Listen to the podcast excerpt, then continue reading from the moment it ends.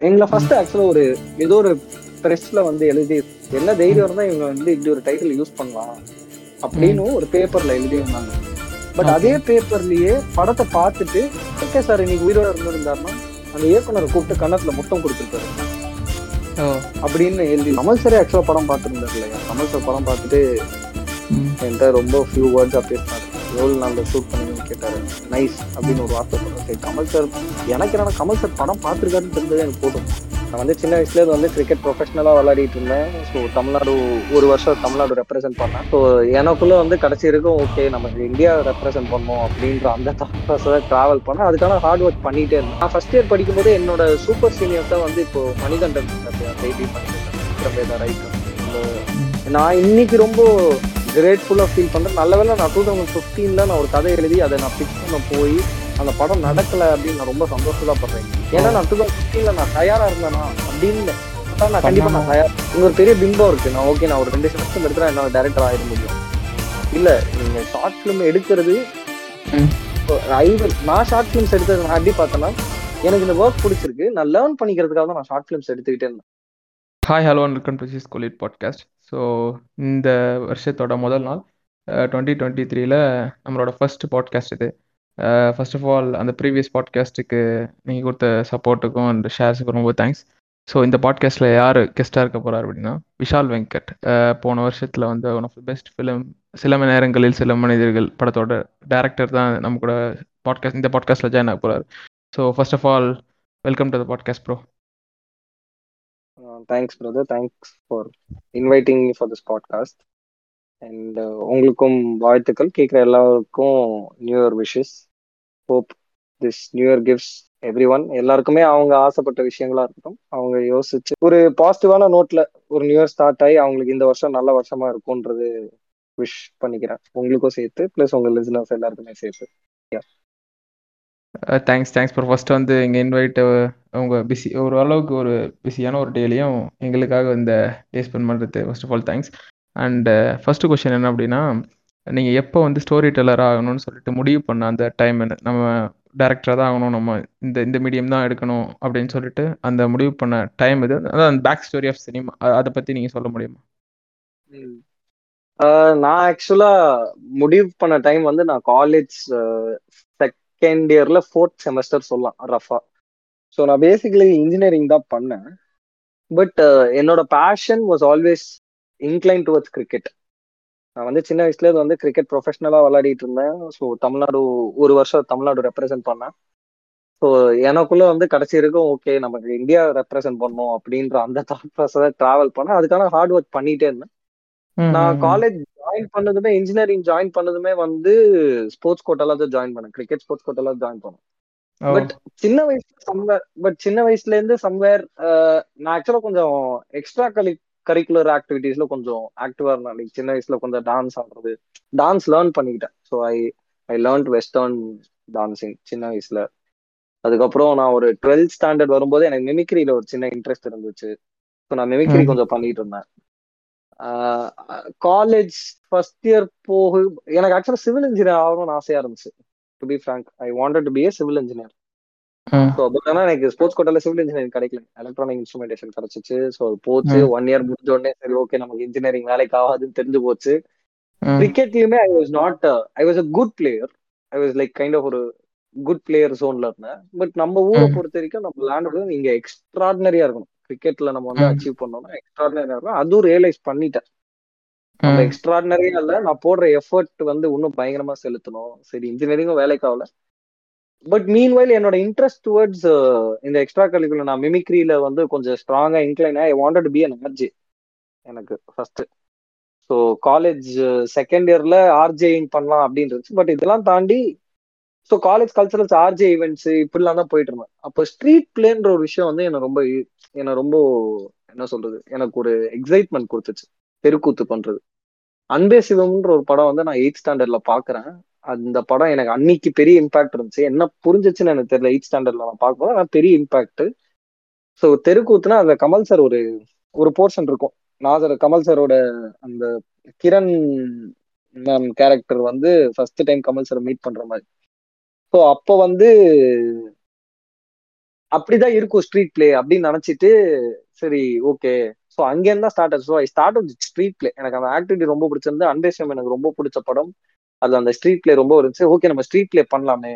இது மூலமா கதை சொல்ல ஆரம்பிக்கலாமே ஸ்ட்ரீட் பிளே ஸ்டார்ட் பண்ணி and I started liking what I was doing அதை நான் ஸ்லோவா படிப்படியா ஸ்ட்ரீட் பிளேனா எப்படி இருக்கணும்? ஃபர்ஸ்ட் ரொம்ப அமெச்சூரிஷா பண்ணிட்டு இருந்தோம் ஸ்ட்ரீட் பிளே நானும் என் காலேஜ் சீனியர்ஸ் எல்லாரோடய சேர்த்து. அதுக்கப்புறம் வந்து kind of it moved on to making into short films and then slowly ya so அப்படிதான் ஆக்சுவலா என் ஜேர்னி ஸ்டார்ட் ஆச்சு. நைஸ் நைஸ் ப்ரோ அதாவது கிரிக்கெட்டர் மிமிக்ரிஸ்ட் டிஜே இப்படி என்ன ப்ரோ நீங்க சொல்றத பார்த்தா நீங்க ஒரு பன்முக திறமைகள் கொண்ட ஆள் மாதிரி தான் தெரியுது டிஜேலாம் இல்ல ப்ரோ டான்ஸ் முன்னாடி ஆடிட்டு இருந்தேன் Okay, அது. இருக்கு. எனக்கு எனக்கு ஜென்ரலா மியூசிக் டான்சிங் எனக்கு இதெல்லாம் இன்ட்ரெஸ்ட் ஜாஸ்தி. Like culturals kind of bro culturals அந்த அந்த அந்த அந்த அந்த அந்த அந்த அந்த அட்டன் பண்றது அதெல்லாம் இருக்கும். பட் சினிமா ஆஸ் இன் சினிமாவா நான் எங்கேயுமே நான் இன்க்ளைன் ஆகவே இல்லை. ஏன்னா சின்ன வயசுல இருந்தே வந்து எங்க வீட்லயும் சரி ரொம்ப கம்மி சினிமா தான் பார்த்துருக்கோம். சரி சரி வீட்ல அம்மா ஆக்சுவலா அம்மா அம்மா வந்து டீச்சர் அப்பா சேல்ஸ் அண்ணா வந்து எனக்கு ஒரு அண்ணா six years elder to me so அவர் வந்து டேபிள் டென்னிஸ் பிளேயரா இருந்தாரு. இப்போ எல்லாருமே அவங்க அவங்க ஒர்க் சைட்ல பிஸியா இருக்கும். வீட்ல டிவியே ஓடாது. தியேட்டருக்கு போனா வந்து ரஜினி சார் படம் கமல் சார் படம். இது ரெண்டு தான் அதுக்கப்புறம் மூணாவது மணி சார் படம். மேக்சிமம் இந்த ஜோன்லயே இருக்கும். இப்படிதான் போனது. பட் சினிமா எனக்கு பிடிச்சிருந்துச்சு. But I was not like நான் சினிமாவுக்கு போகணும் அப்படின்னு அன்னைக்கு தேதிக்கு சின்ன வயசுல எனக்கு அந்த தாட் ப்ராசஸ் கிடையாது. மோர் டுவர்ட்ஸ் கிரிக்கெட் கிரிக்கெட்டர் ஆகணும் தான் காலேஜ்ல தான் once everything was last நான் ஸ்ட்ரீட் பிளே பண்ணும்போது அது நம்ம ஒரு ஆக்ட் எழுதும் போது நம்ம பர்ஃபார்ம் பண்ணும்போது அது ஒரு எனக்கு அந்த ஒர்க் ரொம்ப பிடிச்சிருந்துச்சு. அதுக்கப்புறம் அந்த short film telling stories it started creating lot of interest எனக்கு. So that was the time I kind of decide நான் அந்த ஷார்ட் ஃபிலிம்ஸ்லாம் பண்ணி நான் நிறைய காலேஜ் காம்படிஷன்ஸ்க்குலாம் பண்ணுறேன் ஸோ அதில் ஒன் ஆஃப் த அப்போ என்னோட one of the short film எல்லா காலேஜ் காம்படிஷன்ஸ்லையுமே ஃபர்ஸ்ட் ப்ரைஸ் கிடைக்குது.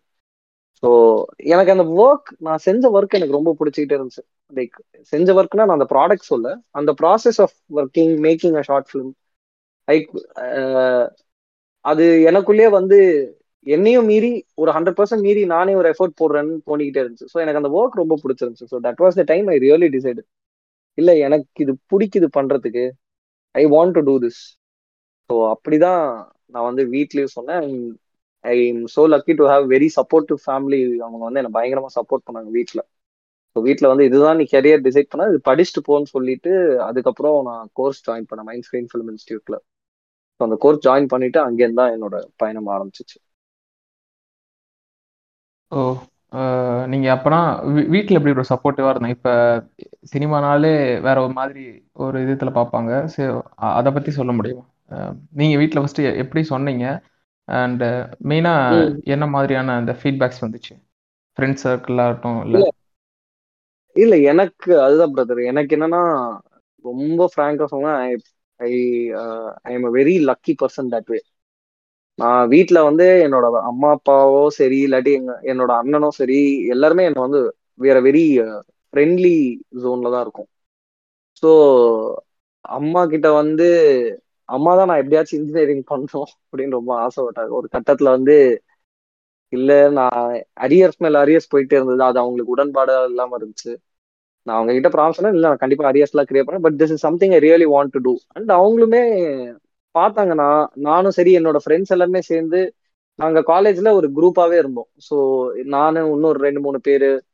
ஸோ எங்க காலேஜ்ல ஒரு டீம் ஆஃப் டென் பீப்புள் நாங்க இருந்தோம். We started doing short films regularly so அது பார்க்கும்போது பிளஸ் அந்த அதுக்கப்புறம் அதோட அவுட்புட் பார்க்கும்போதெல்லாம் அவங்களுக்கே பிடிச்சிருந்துச்சு. சரி ஓகே அவன் ரொம்ப பேஷனட்டா இன்க்ளைண்டா இருக்கான். அண்ட் சின்ன வயசுல இருந்துமே எனக்கு ஏதாவது ஒரு ஆசை இருக்கு அப்படின்னு நான் என் வீட்டுல சொன்னா அதை பார்த்துட்டு எவ்வளவு தூரம் இவன் ஆசைப்படுறான்றத பார்த்துட்டு என்ன சப்போர்ட் பண்ணிட்டு தான் இருந்திருக்காங்க. ஸோ ஆனா அவங்களுக்கு ஒரு ஷாக் இருந்துச்சு. ஏன்னா அவங்க சினிமா எதிர்பார்க்கவே இல்லை. என்கிட்ட இருந்து வந்து நான் சினிமா சொல்ல போறேன் அப்படின்னு எதிர்பார்க்கவே இல்லை. ஷாக் ஆஸ் அன் ஐயோ சினிமாவா அப்படி ஷாக் கிடையாது. அவங்களுக்கு ஒரு கெரியராகவே அவங்களுக்கு ஒரு ஷாக்கிங்காக இருந்துச்சு. They tend expect this from மீன்ற மாதிரி தான் இருந்துச்சு. பட் தென் நான் சொன்ன மாதிரி அவங்க தான் வந்து என்கிட்ட வந்து நான் என்ன சொன்னேன்? நான் காலேஜ் முடிக்கும் போதே முடிச்சுட்டு நான் சைட் இல்லை நான் டைரக்டா அசிஸ்டன்ட் டைரக்டர் ஜாயின் பண்றேன். அப்படின்னு சொல்லும்போது அப்போ அவங்க தான் வந்து என்கிட்ட சொன்னாங்க இல்லை இல்லை. எப்படி நம்ம டாக்டர் ஆகணும்னா அதுக்கு ஒரு கோர்ஸ் பண்ணணும். எம்பிபிஎஸ் இன்ஜினியர் இன்ஜினியரிங் பிஇ ஒரு கோர்ஸ் பண்றோம். ஸோ அப்போ சினிமா இஸ் ஆல்சோ ஒரு கெரியரா நீ சூஸ் பண்ணி. You have to do a course you have to learn cinema the proper way அப்படின்னு சொல்லிட்டு அவங்க எனக்கு சப்போர்ட்டிவா இருந்து ஸோ அப்போதான் நான் மைண்ட் ஸ்க்ரீன் ஃபிலிம் இன்ஸ்டியூட் பார்த்து ஜாயின் பண்ணேன். அட் த சேம் டைம் எனக்கு again on the other hand எனக்கு ஃப்ரெண்ட்ஸ் வந்து லைஃப்ல ரொம்ப முக்கியமா இருந்துட்டே இருந்திருக்காங்க. என்னோட சின்ன வயசுல இருந்தே வந்து இன்னைக்கு வரைக்குமே வந்து என்னோட கோர் ஸ்ட்ரென்த் என்னோட ஃப்ரெண்ட்ஸ் தான். ஸோ அவங்களோட சப்போர்ட்டுமே ரொம்ப நிறைய இருக்கு. இப்போ நான் காலேஜ்லயே நான் வந்து செகண்ட் இயர் நான் இன்ஜினியரிங் முடிக்கும் போது நான் ஃபர்ஸ்ட் இயர் படிக்கும் போது என்னோட சூப்பர் சீனியர்ஸ் தான் வந்து இப்போ மணிகண்டன் இருக்கார் இல்லையா? ஜெய்பி மணிகண்டன் விக்ரம் வேதா ரைட்டர் அதுக்கப்புறம் சில நேரங்கள் மனிதர்களுக்கு அவர் ரைட்டர் நடி நடிக்கவும் நடிச்சிருப்பாரு. ஸோ அவரு வந்து என்னோட டிபார்ட்மெண்ட்ல நான் ஃபர்ஸ்ட் இயர் படிக்கும்போது ஃபைனல் இயர் அண்ட் அவருமே மிமிக்ரி ஆர்டிஸ்ட் தான் இருந்தார் மிமிக்ரி ஆர்டிஸ்ட் தான் அவருமே. அவர் கலக்க போது யார்? ஃபோர்ல வந்து ஃபர்ஸ்ட் ரன்னர் அப்பா வந்திருப்பாரு. ஸோ அவரு போகாத கல்ச்சரல்ஸ் எல்லாம் வந்து நான் நான் போவேன். ஸோ எனக்கும் அவருக்கும் மிஞ்சி போன ஒரு ரெண்டு ஃபோன் கான்வர்சேஷன் மட்டும் காலேஜ்ல இருந்துச்சு. ஸோ அவரு அவரு என்ன என்னோட டிபார்ட்மெண்ட்ல ஃபைனல் இயர் படிக்கும்போது தான் நீங்க சில நேரங்கள் சில மனிதர்கள் பாத்தீங்கன்னா பிரவீன் ஒருத்தர் ஒரு கேரக்டர் பண்ணிருப்பாரு பிரவீன் சொல்லிட்டு. அவர் பேரே பிரவீன் ராஜா தான். ரித்விகாவோட பேர். அவருமே என்னோட சூப்பர் சீனியர் தான். நான் ஃபர்ஸ்ட் இயர் படிக்கும்போது அவர் ஃபைனல் இயர் அதுக்கப்புறம் வந்து ராகேந்து மௌலின்னு ஒருத்தர் இருக்காரு. He is also lyricist writer and actor and singer அவர் ரஹ்மான் சருக்கு தெலுங்குல எல்லாம் நிறைய பாட்டு எழுதி எழுதிட்டு இருக்காரு இப்போ. அதுக்கப்புறம் வந்து அவரு தெலுங்குல நிறைய படம் நடிச்சிட்டு இருக்காரு இன்ஃபேக்ட் நீங்க பாத்தீங்கன்னா கைதி முக்காவாசி சூர்யா சார் படங்கள் கார்த்தி சார் படங்கள்லாம் அவர் தான் தெலுங்கு டயலாக்ஸ் ஒர்க் பண்ணி இங்க தமிழ் டு தெலுங்கு டப் ஆகுது இல்லையா? ஸோ அவர் தான் தெலுங்கு டயலாக்ஸ் ஒர்க் பண்ணி அவங்களோட தெலுங்கு ஸ்லாங்க்கு டியூட் பண்ணுவார். ஸோ அவர் பேர் வந்து ராகேந்து மௌலி. ராகேந்து மௌலி வெண்ணலா கண்டி. ஸோ அவரு இவங்க எல்லாருமே என்னோட முரளின்னு இன்னொருத்தர் இன்னொரு அண்ணா இருக்காரு. அவர் வந்து பயங்கரமான ரீடர் இவங்க எல்லாருமே காலேஜோட சீனியர்ஸ் ஆனா எனக்கு காலேஜ்ல பழக்கம் இல்லை. நான் சினிமா தான் அப்படின்னு சொல்லிட்டு நான் வெளில வரும்போது நான் மணினா வந்து காலேஜ்ல நான் ஃபாலோ பண்ணிட்டு இருந்ததுனால அப்போ ஃபேஸ்புக்ல நான் பார்க்கும்போது அவங்க அவர் நாளைய இயக்குனர்ல இருந்தார். ஸோ அப்போ இவருமே சினிமால தான் இருக்காரு. இவர் எப்படியாச்சும் நான் கேட்ச் பண்ணி ஏதாவது பண்ணிடலாமான்னு சொல்லி அவர் ஃபேஸ்புக்ல போட்டு கொஞ்சம் தொந்தரவு பண்ணி அதுக்கப்புறம் நாங்களா ஒரு அவர் ஒரு நாளைக்கு சரி வாப்பா அப்படின்னு சொல்லி நான் ஒரு ஒரு டீ கடையில மீட் பண்ணேன் ஸோ அப்பதான் வந்து ஓகே அவர் ஆர்ஜே விஜய் அவர் மணிகண்டன்லாம் வந்து இவங்கெல்லாம் வேற ஒரு ரேடியோல வந்து ஒர்க் பண்ணி ஃப்ரெண்ட்ஸ் இருந்தாங்க. ஸோ அந்த டீ கடையில மீட் பண்ணும் போது இவங்க எல்லாருமே ஒரு செட்டு ஸோ மணினா பிரவீனா முரளினா ஆர்ஜே விஜய் இன்னொருத்தர் இருக்காரு கிஷோர் செல்வம். ஸோ அவங்க ஒரு பெரிய சீனியர் ராகேந்திர மௌலின்னு அந்த இஎன்பிடியில் நடிச்சிருப்பாரு. அவ்வளவுதான் அப்புறம் சொல்றீங்க? ஆஹ் அவர் தான் ராகேந்திர மௌலி இஎன்பிடில நடிச்சிருப்பாரு. தெலுங்குல அவர் தான் ராகேந்திர மௌலி ஸோ இவங்க எல்லாருமே வந்து என்னோட காலேஜ் சீனியர்ஸ் ஸோ நான் காலேஜ் தேர்ட் இயர் தேர்ட் இயரோட எண்டில் நான் சினிமா தான் சூஸ் பண்ணும்போது இவங்க கிட்ட கேட்டு தெரிஞ்சு ஸோ அப்பதான் என்னோட பழக்கம். ஃபர்ஸ்ட் இவங்க கிட்ட ஆகுது ஒரு டீ கடையில் நாங்கள் மீட் பண்றோம். அவங்க என்ன ஓகே ஒரு ஃப்ரெண்டா ஒரு பிரதரா ஏத்துக்க ஆரம்பிக்கிறாங்க. ஏன்னா நான் டெய்லி போய் சும்மா மீட் பண்ணுவேன் சினிமா பத்தி பேசுவேன். அந்த கடையில கிட்டத்தட்ட இருபத்தி நாலு மணி நேரம் or not twenty four hours exactly but அவங்க நாங்க இருக்கிற எந்நேரமும் சினிமா மட்டும் தான் பேசிக்கிட்டே இருப்போம். ஸோ அவங்க கிட்ட இருந்தா நான் ஃபர்ஸ்ட் ஃபாரின் ஃபிலிம்ஸ் எல்லாம் ஓகே நம்ம பார்க்கணும் போல. ஸோ அப்படின்ற அந்த ஜோன் போறேன். ஸோ அவங்க வந்து they're all like my gurus மெயினா மணினாவா இருக்கட்டும் ராகேந்திர மௌலியா இருக்கட்டும் இல்லாட்டி ஆர்ஜே விஜயா இருக்கட்டும் பிரவீனா இருக்கட்டும் முரளியா இருக்கட்டும். இவங்க எல்லாருமே நான் குருஸா தான் நான் பார்ப்பேன். They're my first gurus so ஏன்னா அவங்க தான் வந்து என்ன ஃபாரின் சினிமாக்கு இன்ட்ரடியூஸ் பண்ணுவாங்க. முக்காவாசி நேரம் கமல் சார் பத்தி தான் டிஸ்கஷன் போகும். சினிமாவோட ஏஸ்தட்டிக்ஸ் பத்தி பேசிக்கிட்டே இருப்போம். படத்துல ஒரு சீன்ல அந்த ஃபாரின் ஃபிலிம்ஸோட போஸ்டர்ஸ் எல்லாம் வருமே அது எல்லாமே நீங்க பார்த்த படம் தானே? ஆமா ஆமா அது முக்காவாசி எல்லாமே சிட்டி ஆஃப் காட் வந்து என்னோட one of the favourite film நான் ஃபர்ஸ்ட் ஃபர்ஸ்ட் பார்த்த ஒரு ஃபாரின் ஃபிலிம் வந்து சிட்டி ஆஃப் காட் அந்த படத்துல வந்து அந்த போஸ்டர்ல வந்து சிட்டி ஆஃப் காட் இருக்கும். நான் ஏடிஸ் ஏடிஸ்மே அவங்க காட்டுவாங்க. ஸோ பிரேம்னு என்னோட ஒன் ஆஃப் ஏடி தான் ஆர்ட் பார்த்துட்டு இருந்தாப்புல. ஸோ அவன் எல்லா போஸ்டரும் காட்டுவான். ஆனா நான் இது எனக்கு இது ரொம்ப பிடிச்ச படம் தான் ஸோ என்னோட ஏடிஸ்க்குமே பிடிச்ச படங்களையுமே அங்க இருக்கும். ஸோ அவங்கள அவங்களோட ஃபேவரட் ஃபிலிம்ஸ் இருக்கும் என்னோட ஃபேவரட் ஃபிலிம்ஸ் இருக்கும். ஸோ இப்படி வந்து எனக்கு இந்த எனக்கு இந்த மாதிரி ஒரு பயங்கரமான ஒரு சீனியர் ஃப்ரெண்ட்ஸ் அமைகிறாங்க ப்ளஸ் அது இல்லாமல் என் என்னோட சர்க்கிள் ஆஃப் ஃப்ரெண்ட்ஸுமே வெரி சப்போர்ட்டிவ் தான்.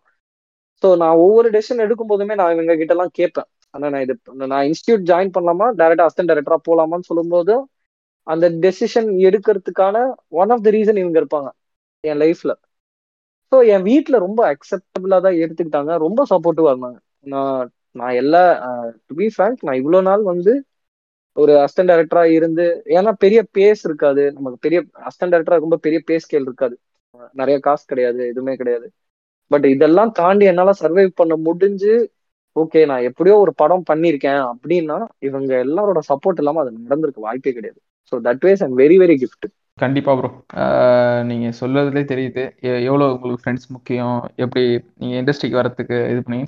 நீங்க ஃபர்ஸ்ட் அந்த ஷார்ட் ஃபிலிம் முடிச்சுட்டு நீங்க அடுத்து என்ன பண்ணீங்க ப்ரோ இப்போ லைக் ஏடியா ஒர்க் பண்ணீங்களா? ஆர் எல்ஸ் டைரக்டா ஆமா ஸ்கிரிப்ட் ஆமா. எழுதிட்டு நான் push- நான் ம். இல்ல இல்ல இல்ல. நான் அதான் நான் ஸோ நான் இன்ஜினியர் படிக்கும்போது தான் ஷார்ட் ஃபிலிம்ஸ் பண்ணோம்.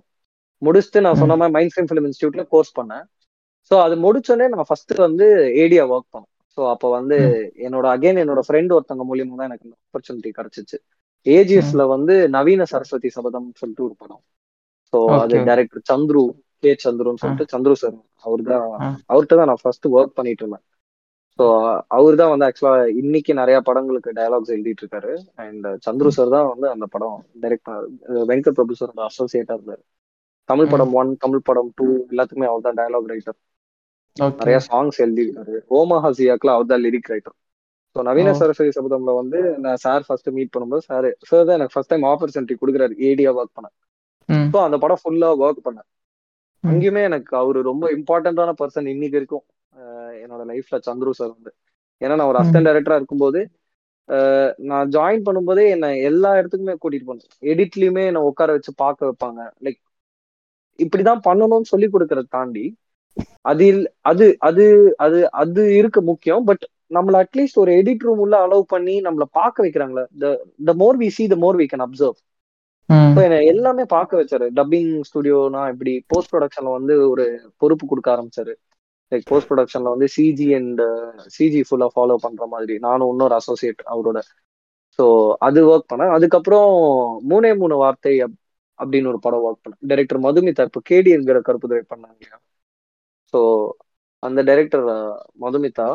ஸோ அவங்களோட வந்து எஸ்பிபி சரண் சார் ஒரு படம் ப்ரொடியூஸ் பண்ணியிருந்தார். மூணே மூணு வார்த்தை அப்படின்னு சொல்லிட்டு. It's very small scale film so அது பைலிங்குவல் ஸோ அந்த படம் ஒர்க் பண்ணேன் அது முடிச்சிட்டு அது அந்த ரெண்டு ஃபிலிம்ஸ் நான் முடிச்சேன். அதுக்கப்புறம் I I was working on an idea ஒரு ஸ்கிரிப்ட் உட்காந்து எழுதினேன். அது டூ ஃபிஃப்டீன் இருக்கும் ரஃபா ஸோ எழுதிட்டு ஒரு ஒரு சின்ன மியூசிக் வீடியோ டைரக்ட் பண்ண அப்போ. ஒரு ரெண்டு ஆட் டைரக்ட் பண்ணேன். ஸோ அதுல எனக்கு ஒரு கான்ஃபிடன்ஸ் வந்துச்சு. அது இல்லாம நான் ரேடியோ மிர்ச்சிக்கு எனக்கு வர குட்டி குட்டி வீடியோஸ் ஏதாவது பண்ணிக்கிட்டே இருப்பேன். சின்ன சின்ன வீடியோஸா கூட இருக்கும் இப்போ அவங்க பேலாம் நான் பெருசா பார்க்க மாட்டேன். உங்க ஃபோர் தௌசண்ட் தான் என்டையர் பட்ஜெட்டா அப்படின்னு சொல்லுவாங்க. ஃபோர் தௌசண்ட் தான் பட்ஜெட் இந்த நாலாயிரம் ரூபாய்க்கு ஒரு வீடியோ பண்ணோம் அப்படின்னு சொல்லும் போதும் நானும் என்னோட ஃப்ரெண்ட்ஸ் எடுத்து பண்ணுவோம். ஸோ அப்படி ரேடியோ மிர்ச்சிஸ்க்கு சின்ன சின்ன வீடியோஸ் இன்னும் சில சில சேனல்ஸ்க்கு சின்ன வீடியோஸ் இதெல்லாம் பண்ணிக்கிட்டே இருக்கும்போது ப்ளஸ் நடுவில் ஒரு மியூசிக் வீடியோ இதெல்லாம் பண்ணும்போது ஒரு சின்ன கான்ஃபிடன்ஸ் வந்துச்சு. ஸோ அந்த கான்ஃபிடன்ஸ்ல நான் ஒரு ஸ்கிரிப்ட் ஒன்று ஒர்க் பண்ணிட்டு two thousand fifteen I started pitching அது நடக்கிற மாதிரி இருந்துச்சு அப்புறம் நடக்கல.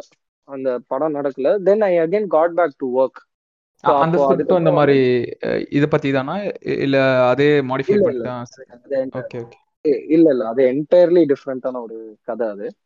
ம். அது ஒரு ஸோ அந்த அந்த ஸ்டோரி தான் போயிட்டு இருந்துச்சு அது அது நடக்கல. அண்ட் அதுக்கப்புறம் வந்து திரும்ப டூ தௌசண்ட் சிக்ஸ்டீன் நான் திரும்ப சந்துரு சார்ட்ட கால் பண்ணி சார் எனக்கு ஒர்க் வேணும் சார் ஒர்க் பண்ணணும் சார் நான் ட்ரை பண்ண எப்படிதான் படம் கிடைக்கல. நான் ஒர்க் பண்ணாம இப்படியே இருக்க முடியும் சார்னு சொல்லும்போது அப்பதான் நான் அமுதன் சார்ட்ட ஜாயின் பண்ணேன். தமிழ் படம் டூக்கு வந்து அசோசியேட் டைரக்டரா ஜாயின் பண்ணேன். ஸோ ப்ரீ ப்ரொடக்ஷன் ஒரு டூ மந்த்ஸ் போயிட்டே இருந்துச்சு. போயிட்டே இருக்கும்போது தான் மதுமிதா மேம் எனக்கு திரும்ப கால் பண்ணாங்க. ஸோ கால் பண்ணிட்டு பிக் பாஸ் சீசன் ஒன்னோட வீக்கெண்ட் எபிசோட்ஸ் வந்து மேம் தான் டைரக்ட் பண்ணாங்க. கமலோட எபிசோட்ஸ் வந்து டைரக்ட் பண்ணாங்க. டே நீ ஒர்க் பண்ண இன்ட்ரெஸ்டடா இருக்கியாடா? அப்படின்னு. எனக்கு வந்து கமல் சார் பக்கத்துலயாச்சும் நிப்போமா? அப்படின்றத தாட் ஸோ அமுதன் சார்ட்ட சார் இந்த மாதிரி ஆப்பர்ச்சுனிட்டி வருது சார் நான் போய் ஒர்க் பண்ணிட்டு வரேன் அப்படின்னு. அவருமே ரொம்ப கிரேட்ஃபுல்லா சரி ஓகேடா பாரு அப்படின்னு சொன்னேன் ஸோ நான் அப்போ பிக் பாஸ் ஒர்க் பண்ணேன். பிக் பாஸ்ல இருந்து நான் கொஞ்சம் நிறைய டெலிவிஷன் நிறைய ஒர்க் பண்ண ஆரம்பிச்சேன். ஸோ பிக் பாஸ் ஒர்க் பண்ணேன். பிக் பாஸ் முடிச்சுட்டு விஜய் டிவிக்கு ஒரு இந்த பிக் பாஸ் கொண்டாட்டம்னு ஒன்று பண்ணுவாங்க. அந்த ஷோ நான் கிரியேட்டிவா நிறைய ஒர்க் பண்ணேன். சீசன் ஒன்னுக்கு அது முடிச்சோடனே அவர் ஆர்யாவோட கலர்ஸ்ல எங்க வீட்டு மாப்பிள்ளைன்னு ஒரு ஷோ இருக்கும். ஆமா அந்த அந்த ஷோவோட டிஜிட்டல் கண்டென்ட் ஃபுல்லா நான் தான் ஹேண்டில் பண்ணேன். வூட்ல ஸோ ஊட்ல வர எல்லா பைட்ஸ் ஊட் வர எல்லா கிளிப்ஸுமே வந்து அந்த ஆப்பர்ச்சுனிட்டி எனக்கு வந்து ஸோ அந்த ஷோ நான் ஒர்க் பண்ணேன். ஸோ அது முடிக்குது. எனக்கு ஊட்ல இருந்து ஆஃபர் பண்ணாங்க. ஜாப் ஆஃபர் பண்ணாங்க. Would you like to come on board for this OTT platform எனக்கு என்னன்னா ரொம்ப லேமான ஒரு ஆசை இருந்துச்சு. லைஃப்ல என்னைக்காச்சும் ஒரு நாளைக்கு ஏதாச்சும் ஒரு கம்பெனிக்கு இன்டர்வியூ போகணும். ஒரு இன்டர்வியூ எப்படி இருக்கும்? அப்படின்னு சரி அதுக்காகவே நம்ம போவோம் அப்படின்னு சொல்லிட்டு அதை அட்டன் பண்ண so I I had a job offer இன்னொன்னு எனக்கு என்னன்னா டெலிவிஷன் வந்து உள்ளேருந்து எப்படி ஃபங்க்ஷன் ஆகும்? எனக்கு நான் எல்லாமே வந்து நான் ஃபிக்ஷன் ஸ்பேஸ் தான் டெலிவிஷன் ஒர்க் பண்ணும்போது பிக் பாஸா இருக்கட்டும் எங்க வீட்டு மாப்பிள்ளையா இருக்கட்டும் பிக் பாஸ் நான் ஃபிக்ஷன் எனக்கு ரொம்ப பிடிக்க ஆரம்பிச்சிச்சு டெலிவிஷன் என்டர் ஆகும்போது. ஸோ ஒரு டெலிவிஷன் இண்டஸ்ட்ரி எப்படி ஃபங்க்ஷன் ஆகுதுன்னு வந்து என்னால் ஒரு ஒரு சேனலுக்கு எம்ப்ளாயா போனால் என்னால் தெரிஞ்சுக்க முடியும் லேர்ன் பண்ணிக்க முடியும். And I can also explore so அதனால நான் ஊட் ஊட்ல வந்து ஜாயின் பண்றேன் கண்டென்ட் டீம்ல ஜாயின் பண்றேன். ஸோ அங்க ஒரு six months I work but most of it I was also working for non fiction ஊட் என்னதான் என்னோட பொசிஷன் வந்து ஊட்ல வந்து டிஜிட்டல் பிளாட்ஃபார்மோட ப்ரொடியூசரா தான் என்ன இது பண்ணியிருந்தாங்க. பட் நான் நான் ஃபிக்ஷன் ஸ்பேஸ்லயுமே நான் நிறைய ஒர்க் பண்ணிட்டு I also started understanding how an OTT platform will function so அது பெரிய லேர்னிங் எக்ஸ்பீரியன்ஸ் அகைன் கரெக்டா சிக்ஸ் மந்த்ஸ் முடிஞ்சிச்சு I put my papers down அதுக்கப்புறம் திரும்ப வந்து ஒரு கதை எழுதினேன். அந்த கதை திரும்ப மெட்டீரியலைஸ் ஆகல.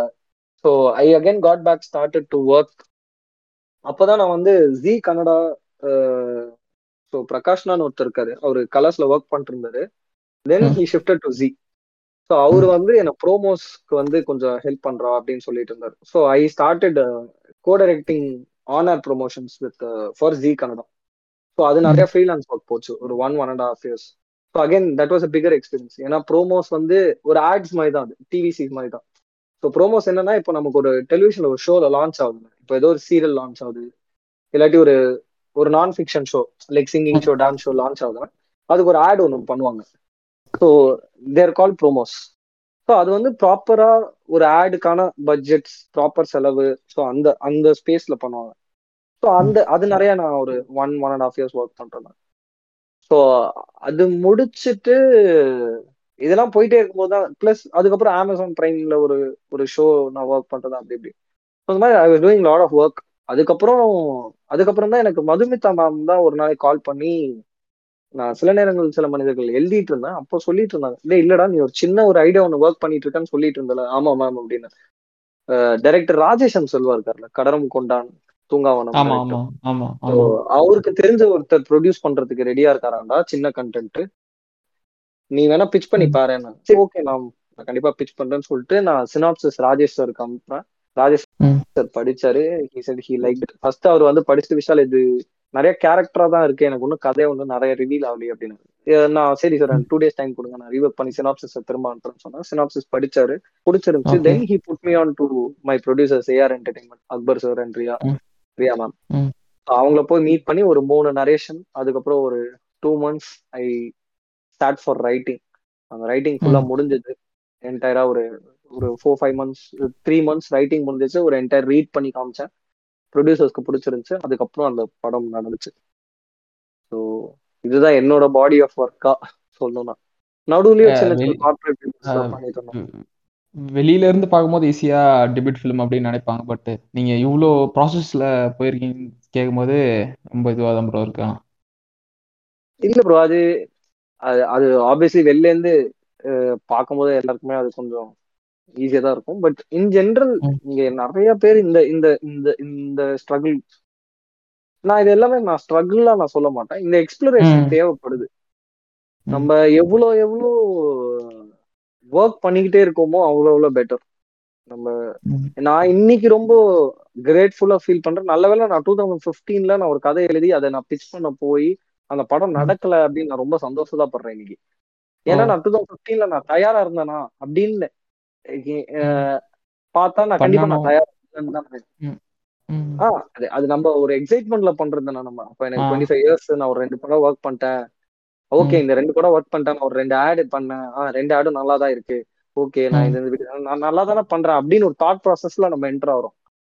பட் அன்னைக்கு நான் நிஜமாலுமே அந்த படம் பண்ணியிருந்தேன்னா அது எவ்வளவு பேடா இருந்திருக்கும்னு என்னால இன்னைக்கு ரியலைஸ் பண்ண முடியுது அதுக்கப்புறம் டூ தௌசண்ட் ஃபிஃப்டீன்ல இருந்து நான் போயிட்டு again work work work work நம்ம நிறைய ஒர்க் பண்ணி எனக்கு சில நேரங்கள் சில மனிதர்கள் என்னோட ஃபர்ஸ்ட் படமா இருக்கிறதுல நான் ரொம்ப ஹாப்பியா ஃபீல் பண்றேன். ஏன்னா நான் வந்து டுவெண்ட்டி ஃபைவ் இயர்ஸோ இல்லாட்டி நான் again twenty eight when twenty eight நான் சொன்னல நடுவில் நான் ஊட் குவிட் பண்ணிட்டு ஜாப். குவிட் பண்ணிட்டு நான் ஒரு கதை பிச் பண்ணேன். அதுவும் ஆர்டிஸ்ட் எல்லாம் ஃப்ரீஸ் ஆயிடுச்சு எல்லாமே வாஸ் தேர் ஆனா அந்த படம் டேக் ஆஃப் ஆகல. நல்ல வேளை நான் டேக் ஆஃப் ஆகலன்னு தான் நான் நான் சந்தோஷப்படுறேன் இன்னைக்கு. அன்னைக்கு ஆப்வியஸ்லி என்னடா நம்மளால படம் பண்ண முடியலையே அப்படின்னு தான் இருந்துச்சு. பட் இன்னைக்கு நான் வந்து நிஜமாலுமே யோசிச்சு பார்த்தா நல்ல வேளை அதெல்லாம் நடக்கல. அது எல்லாமே கிரேட்டர் குட்காக தான் நடந்துச்சு. ஏன்னா இங்க டைரக்ஷன் இஸ் அது அது நம்ம ஒரு டைரக்டர் ஆகணும்னா அதுக்கு நிறைய பாடி ஆஃப் ஒர்க் நம்ம பண்றதுக்கான தேவைப்படுது.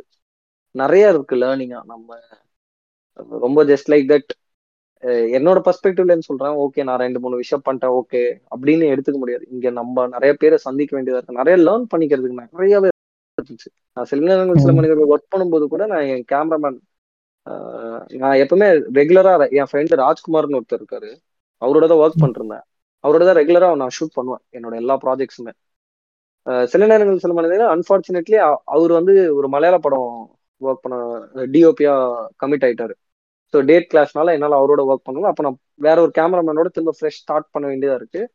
அப்போ எனக்கு கேடிங்கிற கருப்புதுரை படம் எனக்கு ரொம்ப பிடிச்சிருந்துச்சு கேமரா ஒர்க் ஸோ நான் மேம் கிட்ட என்னோட டைரக்டர் அவங்க மதுமிதா மேம் கிட்ட பேசிட்டு நான் அவர் மெய்யேந்திரன்ட்ட பேசுறேன். அவர்கிட்ட ஸ்கிரிப்ட் அனுப்பி படிச்சார் நான் அவர்கிட்ட ஒர்க் பண்ணும்போது அகைன் அவர்கிட்டேருந்து சில நேரங்கள் சில மனிதர் ஒர்க் பண்ணும்போது அவர்கிட்டேருந்து நிறைய விஷயம் லேர்ன் பண்ணிக்கிறேன். ஓகே ஓகே ஸோ இங்க நம்ம எவ்வளோ அமௌண்ட் ஆஃப் ஒர்க் பண்றோமோ நம்ம லேர்ன் பண்ணிக்கிட்டே இருப்போம். நம்ம இன்னும் பெட்டரா தான் ஆகும் ஸோ அது ரொம்ப தேவைப்படுது. அண்ட் எல்லாருக்குமே ஒரு ஸ்ட்ரகிள் இருக்கும். யாருமே ஈஸியா எனக்கு தெரிஞ்ச டைரக்டர் ஆயிட மாட்டாங்க. அது அது பின்னாடி கண்டிப்பா அவங்களுக்கான ஒரு உழைப்பு அவங்களுக்கான ஒரு ஸ்ட்ரகிள் இருக்கும். அவங்களுக்கான ஒரு ஒரு நிறைய விஷயம் இருந்திருக்கும். ஏன்னா இல்லாட்டி யாருமே லேஸ்ல ஆக முடியாது. நான் அது ரொம்ப ஸ்ட்ராங்கா நம்ப ரொம்ப ஈஸியா இங்க யாருமே டைரக்டர் ஆகல. இங்க ஏன்னா பின்னாடி எனக்கு தெரிஞ்ச வரைக்கும் என்னோட பெர்ஸ்பெக்டிவ்ல இன்னைக்கு பெர்ஸ்பெக்டிவ்ல பார்க்கும்போது ஓகே நம்ம ஒரு டிஜிட்டல் வேர்ல்ட்ல தான் இருக்கோம். இங்க ஒரு பெரிய பிம்பம் இருக்கு. நான் ஓகே நான் ஒரு ரெண்டு ஷார்ட் ஃபிலிம் எடுத்தா என்னால டைரக்டர் ஆயிட முடியும். இல்ல நீங்க ஷார்ட் ஃபிலிம் எடுக்கிறது ம். ஐ வில் நான் ஷார்ட் ஃபிலிம்ஸ் எடுத்தது நான் எப்படி பார்த்தேன்னா எனக்கு இந்த ஒர்க் பிடிச்சிருக்கு. நான் லேர்ன் பண்ணிக்கிறதுக்காக தான் நான் ஷார்ட் ஃபிலிம்ஸ் எடுத்துக்கிட்டே இருந்தேன். என்ன எனக்கு என்ன தெரியும்? ஏன்னா நான் விஸ்காம் படிக்கல. நான் அப்போ ஃபிலிம் இன்ஸ்டியூட் போல. ஸோ எனக்கு என்ன தெரியும்? எனக்கு இந்த ஜாப் பிடிச்சிருக்கு நான் பண்றேன். எனக்கு என்ன தெரியும்னு சொல்லி நான் ஒரு எக்ஸ்ப்ளோர் பண்றேன். அப்போ நமக்கு சினிமால ஒரு சர்டன் செட் ஆஃப் ரூல்ஸ் இருக்கும். இது எதுவுமே தெரியாது. தெரியாம நம்ம ஒரு யங்ஸ்டரை பயங்கரமா எக்ஸ்ப்ளோர் பண்ணோம். பட் அது வந்து நான் ரொம்ப ஒரு மியர் செல்ஃப் எக்ஸ்ப்ளோரேஷன் ப்ராசஸா பார்த்தேன். ஒரு லேர்னிங்கா பார்த்தேன். அப்போ நெக்ஸ்ட் நான் ஃபிலிம் இன்ஸ்டியூட்ல நான் போய் படிக்கும்போது ஓ நமக்கு இன்னும் நிறைய புரியுது. ஃபிலிம் இன்ஸ்டியூட் முடிச்சுட்டு நம்ம போய் ஏடியா ஒரு படத்துல ஒர்க் பண்ணும்போது இன்னும் நிறைய நம்ம கத்துக்க முடியுது. அது ஜஸ்ட் நம்ம ஒரு ஷார்ட் ஃபிலிம் பண்றோம் ஷார்ட் ஃபிலிம் பண்ணா நம்மளால படம் பண்ண முடியும் அப்படின்னு சொன்னீங்கன்னா. என்னால என்ன பொறுத்த வரைக்கும் கண்டிப்பா அது அது முடியாது. அது அது எப்போ முடியும்னா மேபி உங்ககிட்ட ஒரு ஸ்ட்ராங்கான இன்னொரு டெக்னீஷியன் இருக்கும்போதோ ஒரு நல்ல ப்ரொடக்ஷன் ஹவுஸ் இருக்கும்போதோ உங்களை. சப்போர்ட் பண்றதுக்கு நிறைய ஆட்கள் இருக்கும்போது அப்போ வேணா கொஞ்சம் ஈஸியா இருக்கும் பட் என்ன பொறுத்த வரைக்கும் நம்ம ஒரு படமோ one two I would suggest at least three to four films நம்ம ஒர்க் பண்ணாதான் நமக்கு அதுக்கான புரிதல் பயங்கரமா கிடைக்கும் ஏன்னா ஒவ்வொரு. ஒர்க்குமே எப்படி பிளான் பண்றோம்? நான் என்ன பொறுத்த வரைக்கும் directors job is like man management job தான். நீங்க வந்து. எதை எப்படி மேனேஜ் பண்றீங்க? And how well you are able to find solutions நமக்கு நாளைக்கு ஷூட்டிங்ல ஒரு பிரச்சனை வருதுன்னா அதுக்கு இமீடியட்டா நம்ம சொல்யூஷன் ஏன்னா ஒவ்வொரு செகண்டுமே இங்க ஒரு காசு பிரதர். நீங்க நல்லா யோசிச்சு பாருங்க. நம்ம ஒரு படம் பண்றோம். ஒரு ப்ரொடியூசர் போய் மீட் பண்றோம். நம்ம ஒரு ஐடியா பிச் பண்றோம். இல்லையா? நான் போய் ஒரு கதை. கொடுக்குறேன். அந்த அந்த கதைக்கு வந்து சே ஒரு two point five three four ஏதோ ஒரு அமௌண்ட் ஆஃப் மணி க்ரோர்ஸ்னு வச்சுக்கோங்க. டூ பாயிண்ட் ஃபைவ் க்ரோர்ஸ் ஒரு த்ரீ க்ரோர்ஸ் ஒரு ஃபோர் க்ரோர்ஸ் ஒரு ஒரு ஒரு ஒரு ப்ரொடியூசர் வெறும் ஒரு டைரக்டர் அந்த டைரக்டரோட கதையை நம்பி மட்டுமே அவர் ரெண்டே ரெண்டு தான் நம்புறாரு. அந்த கண்டென்ட் இன்னொருத்தன் அந்த பர்சன் இல்லையா. இதுக்கு. முன்னாடி அவர் உங்களோட பழகி இருக்க மாட்டாரு. அவரு அவருக்கு நீங்க பழக்கம் கிடையாது. எதுவுமே கிடையாது. நம்ம பேங்க்ல கூட போய் லோன் கேட்டா அவங்க இது கேட்பாங்க அந்த டாக்குமெண்ட்ஸ் கேட்பாங்க. எந்த டாக்குமெண்ட்ஸும் அவர் கேட்கறது கிடையாது. அவங்க. மிஞ்சு போனா நம்ம கிட்ட பேன் கார்டு ஆதார் கார்டு கேட்பாங்க ஏன்னா அக்ரிமெண்ட் போடுறதுக்கு. இவ்வளவுதான். இதை தாண்டி எந்த கேள்வியுமே கேட்காம ஒரு ப்ரொடியூசர் ஒரு டைரக்டர் அவரோட கண்டென்ட் அந்த ஐடியா ஐடியா வச்சு he spending one X amount of money it could be two point five crores three crores four crores அப்போ அந்த டைரக்டர் ஜாப் எவ்வளவு ரெஸ்பான்சிபிளா ஒரு விஷயம் இருக்குன்னு ஒரு தி அமௌண்ட் ஆஃப் ரெஸ்பான்சிபிலிட்டி இருக்குல்ல. அது ரொம்ப. முக்கியம். ஸோ நீங்க இப்போ நான் வந்து ஒரு ஒரு சீன் வந்து நான் ஒரு கால் ஷீட் நான் சொல்றேன். இப்போ நைன் டு சிக்ஸ் குள்ள நான் இதை முடிச்சிடுறேன் அப்படின்னு நான் சொல்லி இல்ல இல்ல என்னால முடிக்க முடியல. நான் எக்ஸ்ட்ரா கால் ஷீட் போறேன்னா அது எக்ஸ்ட்ரா காசு ஒரு ப்ரொடியூசருக்கு ஓகே இப்போ நம்ம ஒவ்வொரு டைம் நம்ம வந்து வேஸ்ட் பண்ணும்போது ஷூட்டிங் ஸ்பாட்லயோ அது ஆர் ஒவ்வொரு time trying to find out solution நம்ம போகும்போதும் அது everything converts to money amount. Expenditure spend இல்லையா? அப்போ இதை நம்ம கையாளணும்னா இந்த சுச்சுவேஷனை கையாளணும்னா நம்ம எவ்வளவு ஒர்க் பண்ணா we have to know the solutions ready இப்போ நான் ஒரு நாலு படம் ஒர்க் பண்ணிட்டேன். இப்போ நான் ஒரு நான் என் படத்துல இப்போ நான் ஒரு படம் பண்றேன். என் படத்துக்கு இப்படி ஒரு பிரச்சனை வருதுன்னா எனக்கு இப்- இப்படி ஒரு பிரச்சனைக்கான சொல்யூஷன் இதுதான் எனக்கு தெரியறதுக்கு ஸ்கோப் எங்க வரும்னா நான் ஏற்கனவே அந்த ஒரு பிரச்சனையில இருந்திருப்பேன். அது என்னோட சீனியர்ஸோ யாரோ அந்த சொல்யூஷன் கொடுத்துருப்பாங்க. அதனால நான் கத்துட்டு இருந்திருப்பேன் கரெக்ட்டுங்களா கரெக்ட் கரெக்ட் ஸோ நான் நான் எப்படி பாக்குறேன்னா இதுக்காக நம்ம மேஜராவே ஒர்க் பண்ணணும். நம்ம போய். மூணு படம் ஒர்க் பண்ணும்போது அப்ப நமக்கு வர பிரச்சனைகள் நிறைய இருக்கும் ஒரு ஷூட்டிங் ஸ்பாட்ல அது என்ன பிரச்சனையா வேணாலும் இருக்கலாம். ஆனா அந்த பிரச்சனைக்கு அந்த ஷூட்டிங் ஸ்பாட்ல இருக்கிற அந்த director cameraman senior technicians art director costume designer இவங்க எல்லாருமே எப்படி இந்த இதுக்கு சொல்யூஷன் கண்டுபிடிக்கிறாங்கன்னு இருக்குல்ல அது நமக்கு லேர்னிங் நம்ம ஒரு. படம் ஒர்க் பண்ணும்போது ஒரு டேரக்டர்கிட்ட இருந்து என்ன பண்ணணும்னு கத்துக்கலாம். நம்ம இப்படிதான் இப்போ இப்போ நானே ஒரு டைரக்டரா இருக்கேன்னு வச்சுக்கோங்களேன். என் ஏடிஸ்ட நான் எப்பவுமே சொல்ற ஒரே விஷயம் தான் டேய் நீங்க படத்துல ஒர்க் பண்ணீங்கன்னா என்கிட்ட நாலு நல்ல விஷயம் கத்துப்பேன் கண்டிப்பா என்கிட்ட பத்து கெட்ட விஷயமும் கத்துப்பேன். ஸோ நாளைக்கு நான் பண்ற தப்பான விஷயத்த நீ பண்ணக்கூடாதுன்றது தான் உன்னோட லெசனா இருக்கணும். நான் நாலு ரைட்டான விஷயம் பண்றேன் ஓகே ஃபைன் நீ அந்த நாலு ரைட்டையும் எடுத்துக்கோ. ஆனா நான் ஒரு நாலு விஷயம் தப்பாவும் பண்ணுவேன். அதையும் எடுத்துக்கோன்னு சொல்லுவேன். ஏன்னா நாளைக்கு நீ அந்த விஷயத்த பண்ணாத. நான் தப்பான ஒரு விஷயத்த நான் ஒரு விஷயத்த தப்பா ஹேண்டில் பண்ணிட்டேன்னா அன்னைக்கு ஓகே விஷால் நான் வந்து ஒரு சில நேரம் சில மணிகள் பண்ணும்போது இந்த விஷயத்தை தப்பா ஹேண்டில் பண்ணாரு. அது எனக்கு ஒரு லெசனா இருக்கு. ஓகே நான் இன்னைக்கு இதை இப்படி ஹேண்டில் பண்ணக்கூடாதுன்னு ஒரு லேர்னிங் இருக்குல்ல. அவனுக்கு எப்படி அது கிரியேட் ஆக போகுது? ஒரு இடத்துல போயிட்டு வேலை பார்க்கும்போது தான் கிரியேட் ஆக போகுது. இது ரொம்ப முக்கியமா நான் பாக்குறேன் ஓகே ப்ரோ இப்போ நீங்கள் வந்து ஒரு டெஸ்பரேட் பீரியட்னு எல்லாருக்குமே இருக்கும். சினிமாவில் இருக்க ஆளுங்களுக்கு. இல்லை சிலவங்க வந்து அதை ஒரு ஒரு டார்க்கான சுச்சுவேஷன் சொல்லலாம். அப்ப அப்ப நீங்க என்ன பண்ணுவீங்க உங்களுடைய. மனநிலை. மனநிலைன்றது எப்படி இருக்கும் சில பேர் கேட்டா நான் இப்ப சில ஷார்ட் ஃபிலிம் மேக்கர்ஸ்லாம் எனக்கு தெரியும் நான் இன்டர்வியூ எடுத்திருக்கேன். அவங்க கேட்டா சொல்லுவாங்க நான். வந்து ரொம்ப டிப்ரெஷன்ல இருந்தா ஒண்ணு தூங்கிடுவேன் இல்லைன்னா படம் பார்த்துருவேன். படம் பார்த்தா ஒரு மாதிரி மோட்டிவேஷனா இருக்கும். தூங்கிட்டா அது அது அதுல இருந்து நான் ரிலீவ் ஆயிடுற மாதிரி இருக்கும். சினிமால முக்கியமா பேஷன்ஸ்னு ரொம்ப முக்கியம்னு சொல்லுவாங்க. ஸோ அதை நீங்க எப்படி பாக்குறீங்க? நீங்க நீங்க எப்படி ஓவர் கம் பண்ணீங்க? டெஸ்பரேட் பீரியட் ஓவர் கம் நம்ம லை நான் சினிமான்னு மட்டும் சொல்லாம லைஃப்லயே நம்ம நிறைய அந்த மாதிரி சுச்சுவேஷன்ஸ் இருந்துட்டு தானே போவோம் ஆமா. லைஃப்லயே நமக்கான ஒரு டெஸ்பரேட் பீரியட் இருக்கும். ஃபார் எக்ஸாம்பிள் நீங்க ஒரு லவ் எடுத்துக்கிட்டா கூட ஒரு லவ்ல ஒரு பிரேக்கப் இருக்கும். அந்த அந்த அந்த பீரியட் நமக்கு கஷ்டமா இருக்கும். பட் இந்த சுச்சுவேஷன்ஸ்லாம் நம்ம எப்படி இதுல இருந்து வெளில வர முடியும்? We have to face the situations ஆக்சுவலா ம். நீங்க சொன்னீங்களே ஒரு சொல்லுவாங்க எய்தர் நான் தூங்கிடுவேன் இல்லாட்டி ஒரு படம். பார்ப்பேன். ஆக்சுவலா நானும் அது. பண்ணுவேன். பயங்கரமா ஒரு மாதிரி ரொம்ப கடுப்பா இருந்துச்சு ரொம்ப ஃபக்டப்பா இருந்துச்சுன்னா தூங்கிடுவேன். போங்கடா. தூங்க முடிஞ்சிச்சுன்னா. தூங்க முடியலன்னா நான் தனியா போய் எங்கேயா உட்காந்துருவேன் சும்மா அப்படியே எங்கேயா போய் உட்காந்துருவேன் அவ்வளவுதான். இல்லாட்டி படம் பார்ப்பேன். ஏன்னா படம் பார்க்கிறது வந்து என்ன எனக்கு இன்னொருத்தர் கூட சொல்லுவாரு. நீ ரொம்ப. மைண்ட் அப்செட்டா இருக்கும். நல்ல பயங்கரமான ஒரு படம் பார்த்துடுறா. அது. வேற தாட் பர்சன் நம்ம நம்ம நம்ம மைண்ட் ஏதோ ஒரு விஷயத்துல ஆக்குபை ஆயிடும். நம்ம ஒரு படம் பார்க்கும்போது ஒரு படம் பார்க்கறோம்னா அந்த படத்தை பத்தி நம்ம ஆக்குபை பண்ணிடுவோம். இல்லையா?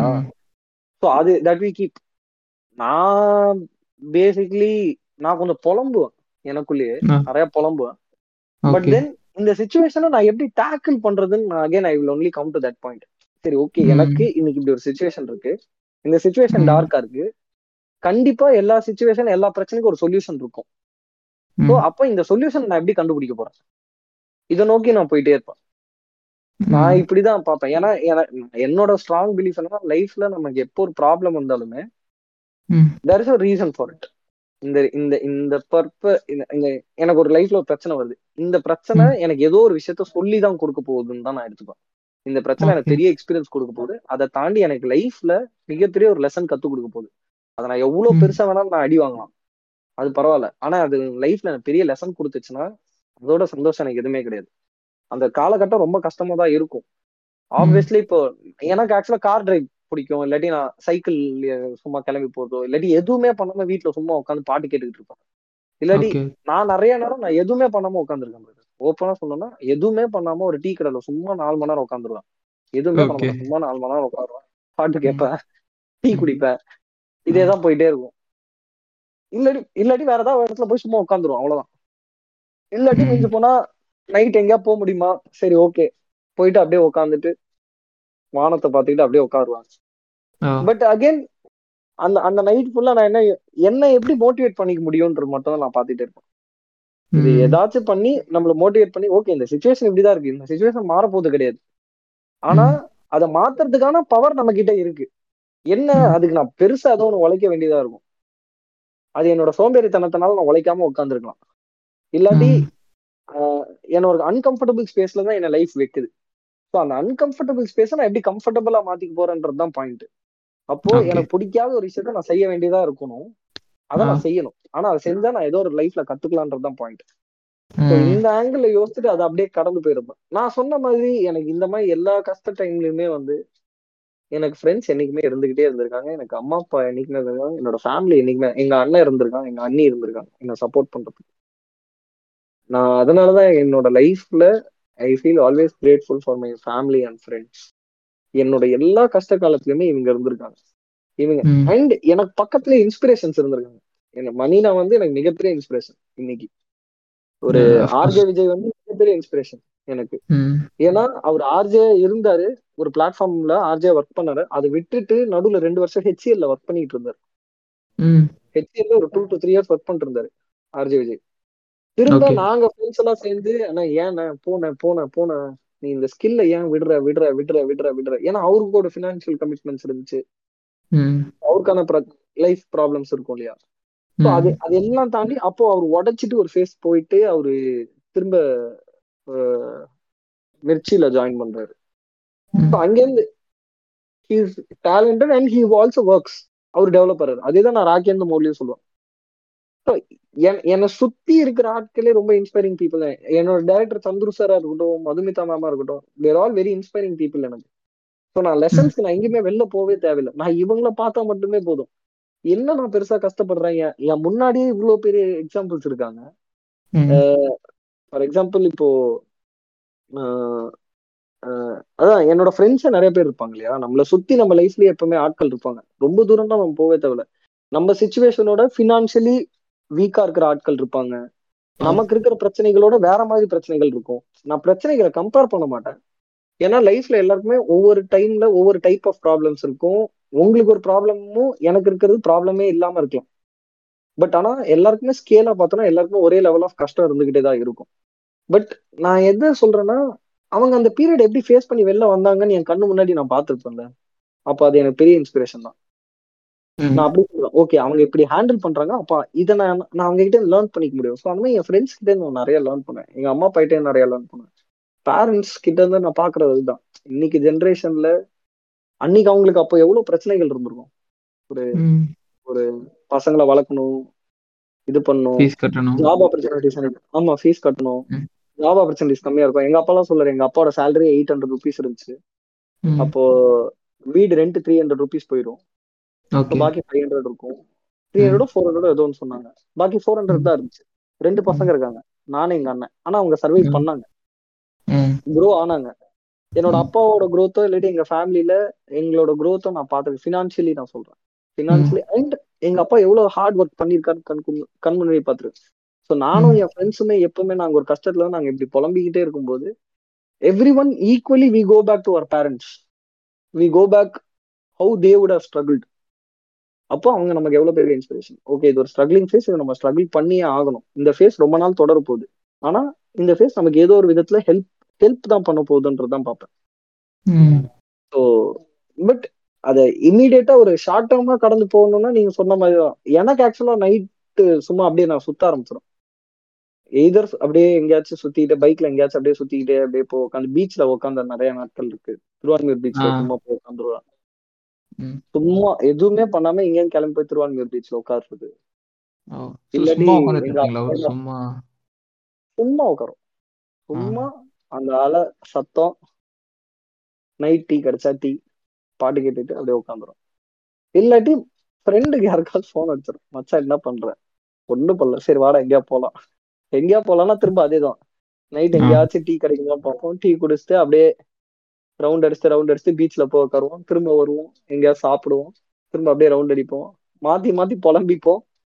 சரி ஓகே மச்சான். உன் நிலைமை இப்படிதான் இருக்கு. என் நிலைமை இப்படி சரி வா. நாளைக்கு என்னன்னு பார்ப்போம். இல்லாட்டி நீங்க சொன்ன மாதிரி படம் பார்ப்பேன். ரொம்ப அப்செட்டிங்கா இருக்கு. ஏதாவது ஒரு படம் பார்க்கலாம். படம் பார்த்தா நம்ம ரிஃப்ரெஷ் ஆகலாம். இல்லாட்டி சாங்ஸ் ஏதாவது கேட்கலாம். இப்படிதான். ஸோ இது ஒரு பக்கம் இருந்தாலும் after and before release of சில நேரங்களில் சில மனிதர்கள். அதை பற்றி சொல்லுங்கள் ஆஃப்டர் படம் வந்ததுக்கு அப்புறம் படம் வரத்துக்கு முன்னாடி உங்கள் ஃப்ரெண்ட்ஸோ ஆர் எல்ஸ் நிறைய ஸ்கூலில் படித்தவனா இருக்கலாம் வேற ஃபேமிலியாக இருக்கலாம் யாருனே தெரியாது சித்தப்பா பெரியப்பா அவங்க சொன்ன வேர்ட்ஸ் என்ன? நீங்கள் அஸ் எ பர்சனாக சில பேர் கேட்டால் சில பேர் இன்டர்வியூ நானே பார்த்துருக்கேன். எனக்கு பெருசாலாம் மாற்றம் வரல என் படம் வந்ததுக்கப்புறம் அப்படின்னு சொல்லுவாங்க. சில பேர் வந்து ஃபினான்ஷியலாக பேக்ரவுண்ட் எனக்கு ஓரளவுக்கு இப்போ எனக்கு ஒரு கான்ஃபிடென்ட் வந்திருக்கு. ஒரு படம் கிரிட்டிக்கலாக நிறைய பேர் அக்ளைம் பண்ணியிருக்காங்க. ஸோ அதனால நான் கொஞ்சம் மோட்டிவேட்டடாக இருக்கேன் அப்படின்னு சொல்லுவாங்க. ஸோ உங்களுடைய இது என்ன விஷால் ப்ரோ இல்ல ப்ரோ எனக்குமே நீங்க சொன்ன மாதிரி எனக்கு டிஃபரன்ஸ் அதுவும் இல்ல. சரி நான் ஒரு ஒரு ஒர்க் பண்றேன். I am glad I got an opportunity அந்த ஒர்க்கை நான் எவ்வளவு பெஸ்ட் யூஸா பண்ணிருக்கேன் நெக்ஸ்ட் நான் ஓகே நான் போன படத்துல நான் ஒரு லேர்னிங் இருக்கும். லைக் இந்த இந்த இடம்லாம் தப்பு பண்ணிப்பேன் இதை நான் எப்படி கரெக்ட் பண்ணி நான் பண்ணணும்? இது மட்டும் தான் நான் யோசிச்சிருக்கேன். பிஃபோர் அண்ட் ஆஃப்டர்னா மேபி ஒரு விஷயம் தான். இப்போ நான் முன்னாடி போகும்போது நிறைய பிச் பண்ணும்போதுலாம் என்னோட அப்பியரன்ஸ் பார்த்தே கொஞ்சம். ஏன்னா நான் ரொம்ப லீனா இருப்பேன். பார்க்க ரொம்ப சின்ன பையனாவே இருப்பேன். சின்ன பையனா இருக்க மாதிரி. ஆமா ஆமா. ஆமா எனக்கு தேர்ட்டி ஒன் இயர்ஸ் ஆகுது பட் எனக்கு கடைசா ஆமா. இன்னும் சொல்றீங்க. At least twenty nine twenty eight இருக்கும்னு நினைச்சேன். தேர்ட்டி ஒன் ஸோ எனக்கு கிடைச்ச காம்ப்ளிமெண்ட்ஸ் வந்து எல்லாருமே என் போட்டோஸ் பார்த்துட்டு இன்னும் இவ்வளவு சின்ன பையனா இருக்கீங்க? Twenty six twenty seven so நான் நிறைய டைம்ஸ் நான் பிச் பண்ண போகும்போது இந்த பையன் டைரக்ட் பண்ணுவானா? அப்படின்ற ஒரு கேள்விக்குறி நிறைய பேருக்கு இருந்துகிட்டே இருந்திருக்கும். டைரக்ட் பண்ணுவானா அது ஒரு லீடர்ஷிப்பா பாப்பாங்களா எல்லாத்தையுமே இது பண்ற மாதிரி இப்ப ஏன்னா நம்ம ஆமா நம்ம டைரக்ட் பண்ணுன்ற போது எவ்ரி திங்ல பிரதர் நம்ம பட்ஜெட்ஸ்குள்ள பண்றதா இருக்கட்டும் டீம் லீட் பண்றதா இருக்கட்டும். நான் சொன்னேன் direction is more of man management job ஏன்னா ஒரு entire crew of so many people ஒரு செவன்டி எயிட்டி பெரிய இதே தான் ரோஜும் ரோஜும் சொன்னார்னு நினைக்கிறேன். Cinema support man management process அப்படின்னு. ஹண்ட்ரட் பர்சன்ட் எனக்கு தெரிஞ்ச மோஸ்ட் ஆஃப் த டைரக்டர்ஸ் நான் டைரக்ஷனோட மீனிங்கே என்னன்னா உங்ககிட்ட ஒரு விஷன் இருக்கு இல்லையா? நீங்க ஒரு கதை எழுதிருக்கீங்க ஒரு விஷன் இருக்கீங்க இல்லையா? அப்போ ஒரு என்டையர் குரூ ஆஃப் பீப்புள் உங்களோட விஷனுக்கு நீங்க டைரக்ட் பண்ணி எடுத்துட்டு வரீங்களா அவங்க எல்லாருமே உங்களோட விஷனை அலைன் பண்ணி இதுதாண்டா இந்த இந்த இந்த டைரக்ஷன்ல தாண்டா போகணும்னு சொல்றத நான் டைரக்ஷனாவே பாக்குறேன் நான் கம்யூனிகேட் நம்ம அவங்க கிட்ட எப்படி கம்யூனிகேட் பண்றோம்? நம்மளோட விஷனை நம்ம எப்படி டிரான்ஸ்லேட் பண்றோம்? அவங்களுக்கு நமக்கு நமக்கு கிடைக்கிற எக்ஸைட்மெண்ட் நம்ம அவங்க கிட்ட எப்படி ஷேர் பண்றோம்? நம்ம ஒரு ஐடியா நீங்க எப்போ எழுதுவீங்க எனக்கு ரொம்ப எக்ஸைட் ஆகுதுன்ற போது தான் நீங்க பேப்பர்ல போட போறீங்க. இல்லையா? உங்களுக்கே போர் அடிச்சிச்சுன்னா நீங்க எழுத மாட்டீங்க. ஃபர்ஸ்ட் நமக்குள்ள ஒரு எக்ஸைட்மெண்ட் தான். அப்போ இந்த எக்ஸைட்மெண்ட்டை எப்படி என்னால இன்னொருத்தன்ட்ட இதே எக்ஸைட்மெண்ட் எப்படி கொடுக்க முடியும்ன்றது தான் பாயிண்ட் ஸோ நம்மளோட விஷனை நோக்கி எப்படி எல்லாருமே சேர்த்து இழுத்துட்டு கூட்டிட்டு போறோம்ன்றது தான் டைரக்ஷனா நான் பாக்குறேன் so it is an entire man management job எல்லாருமே ஹாப்பியா ஒரு ஷூட்டிங் ஸ்பாட்டுக்கு வந்துட்டு போகணும். ஒரு நாளைக்கு கூட நான் எனக்கு என்னன்னா நான் முப்பது நாள் ஷூட் பண்ணலாம் நாற்பது நாள் ஷூட் பண்ணலாம் நாற்பத்தஞ்சு நாள் ஷூட் பண்ணலாம் ஒரே ஸ்கெடியூலா ஷூட் பண்ணலாம். மை கோர் பாயிண்ட் இஸ் என் ஷூட்டிங் ஸ்பாட்டுக்கு வரும்போது என்னோட entire team I not saying about ADs cameraman assistant cameraman கேமராமேனோட assistants இப்படி நான் சொல்லவே இல்லை.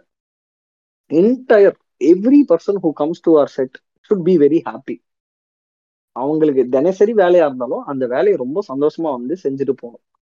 நான் அதுதான் நான் என்னோட ஃபர்ஸ்ட் கோரா பார்ப்பேன் ஷூட்ல நான் கண்டென்ட் நல்லா எடுக்கிறேன் that is all there but அதை தாண்டி எல்லாருமே நம்ம ஷூட்டிங் ஸ்பாட்ல ஹாப்பியா இருக்கும் ஹாப்பியா ஒர்க் பண்ணும் பிரச்சனைகள் வரும். அதுக்கு சொல்யூஷன் கண்டுபிடிச்சு எப்படி அதை ஹாப்பியா பார்க்கணுன்றது தான். ஸோ அதுதான் நான் டைரெக்ஷனா பாக்குறேன் ஸோ பிஃபோர் அண்ட் ஆஃப்டர் சில நேரம் சில மனிதர்கள்னா நிறைய பேர் என்ன ஸ்ட்ரெயிட் ஃபார்வர்டா தம்பி நீலா எதாவது ஹேண்டில் பண்ணுவியா? உன்னால எது சரி கதை சொல்ற ஓகே உனக்கு எடுக்க தெரியுமா? நான் இப்போ இன்ஃபேக்ட் ஒரு பைலட் ட்ரெய்லர் வச்சுலாம் பிச் பண்ணிட்டு இருந்தேன். ஸோ ஓகே நீ தான் இது எடுத்திருக்கேன்னு காட்டுற ஆனா என்னால நம்ப முடியலையேப்பான்லாம் சொல்லியிருக்காங்க என்கிட்ட.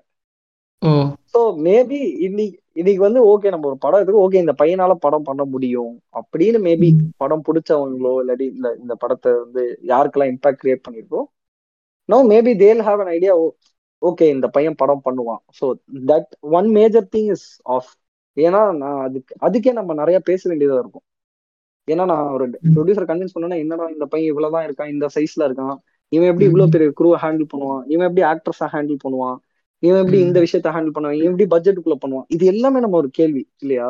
தாடி இன்னும் கொஞ்சம் அதிகமா இருந்தாலே ஒத்துப்பாங்கன்னு நினைக்கிறேன் ப்ரோ ஆனா அது எவ்வளவு நாளைக்குன்னு ஒண்ணு இருக்குல்ல? சரி எனக்கு தாடி நிறைய இருக்கு. நான் பெருசு நான் பார்க்க ஹியூஜா இருக்கேன். எனக்கு. வேலை தெரியலன்னா முதல் நாளே நான் மாட்டிக்க போறேன். எஸ் கரெக்ட் கரெக்ட் ரொம்ப நாள்லாம் ஆகாது. ஒரு ப்ரொடியூசருக்கு கண்டுபிடிக்கிறதுக்கு வந்து ரொம்ப நாள் ஆகாது. ஒரு ஆர்டிஸ்ட் கண்டுபிடிக்க ரொம்ப நாள் ஆகாது. Plus the artist that I work இப்போ நாசர் சார்லாம் வந்து ஒரு லெஜெண்ட் ரவிக்குமார் சார் லெஜெண்ட் ஆமா. இது பண்ணவே முடியாது. அவரை நீங்க டைரக்ட் பண்ணிருக்கன்றது நீங்க கண்டிப்பா உங்க லைஃப் ஃபுல்லா ஒரு பெரிய இது மாதிரி வச்சிருப்பீங்கன்னு நினைக்கிறேன். இல்ல இல்ல நான் நான் ஆக்சுவலா நான் ஒரு இன்டர்வியூல நான் சொன்னேன் நான் டைரக்ட் பண்ண நான் சொல்லவே மாட்டேன். அவரு நான் அவ- நான் அவர் பண்ண படத்துல அவர் பங்கா இருக்காரு. அதை நான் ஹாப்பியா நான் என்ஜாய் பண்ணேன்னு தான் நான் சொல்லுவேன் அது ரவிக்குமார் சாரா இருக்கட்டும் நாசர் சாரா இருக்கட்டும் கண்டிப்பா எனக்கு இவ்வளவு செகண்ட்ஸ்ல கண்டுபிடிச்சிருவாங்க ப்ரோ ரொம்ப நாள்லாம் மாட்டிக்கு ரொம்ப நாள் ஆகாது நமக்கு வேலை தெரியாதுன்னா நம்ம ரொம்ப ஈஸியா மாட்டிப்போம்.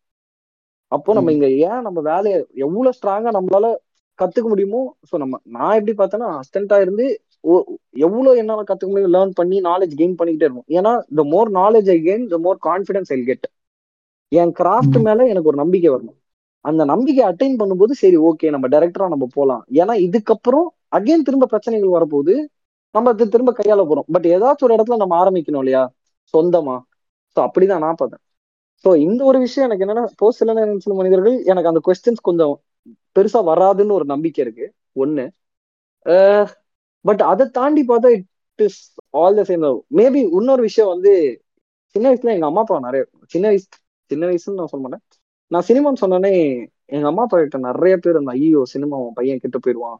எதுக்கு சினிமா அனுப்புற? உன் பையன் லைஃப்ல செட்டில் ஆக மாட்டான் நெகட்டிவா என்னை பத்தி நிறைய கேட்டு நான் சினிமான்னு சொன்னோன்னே நெகட்டிவா நிறைய வந்திருக்கு அவங்களுக்கு. பட் அதையும் மீறி அவங்க சப்போர்ட் பண்ணிக்கிட்டே இருந்திருக்காங்க. ஸோ அது வந்து இன்னைக்கு அவங்களே சில பேர் வந்து ஏ சூப்பர் யா உன் பையன் இந்த படம் பண்ணிட்டான் பாரு.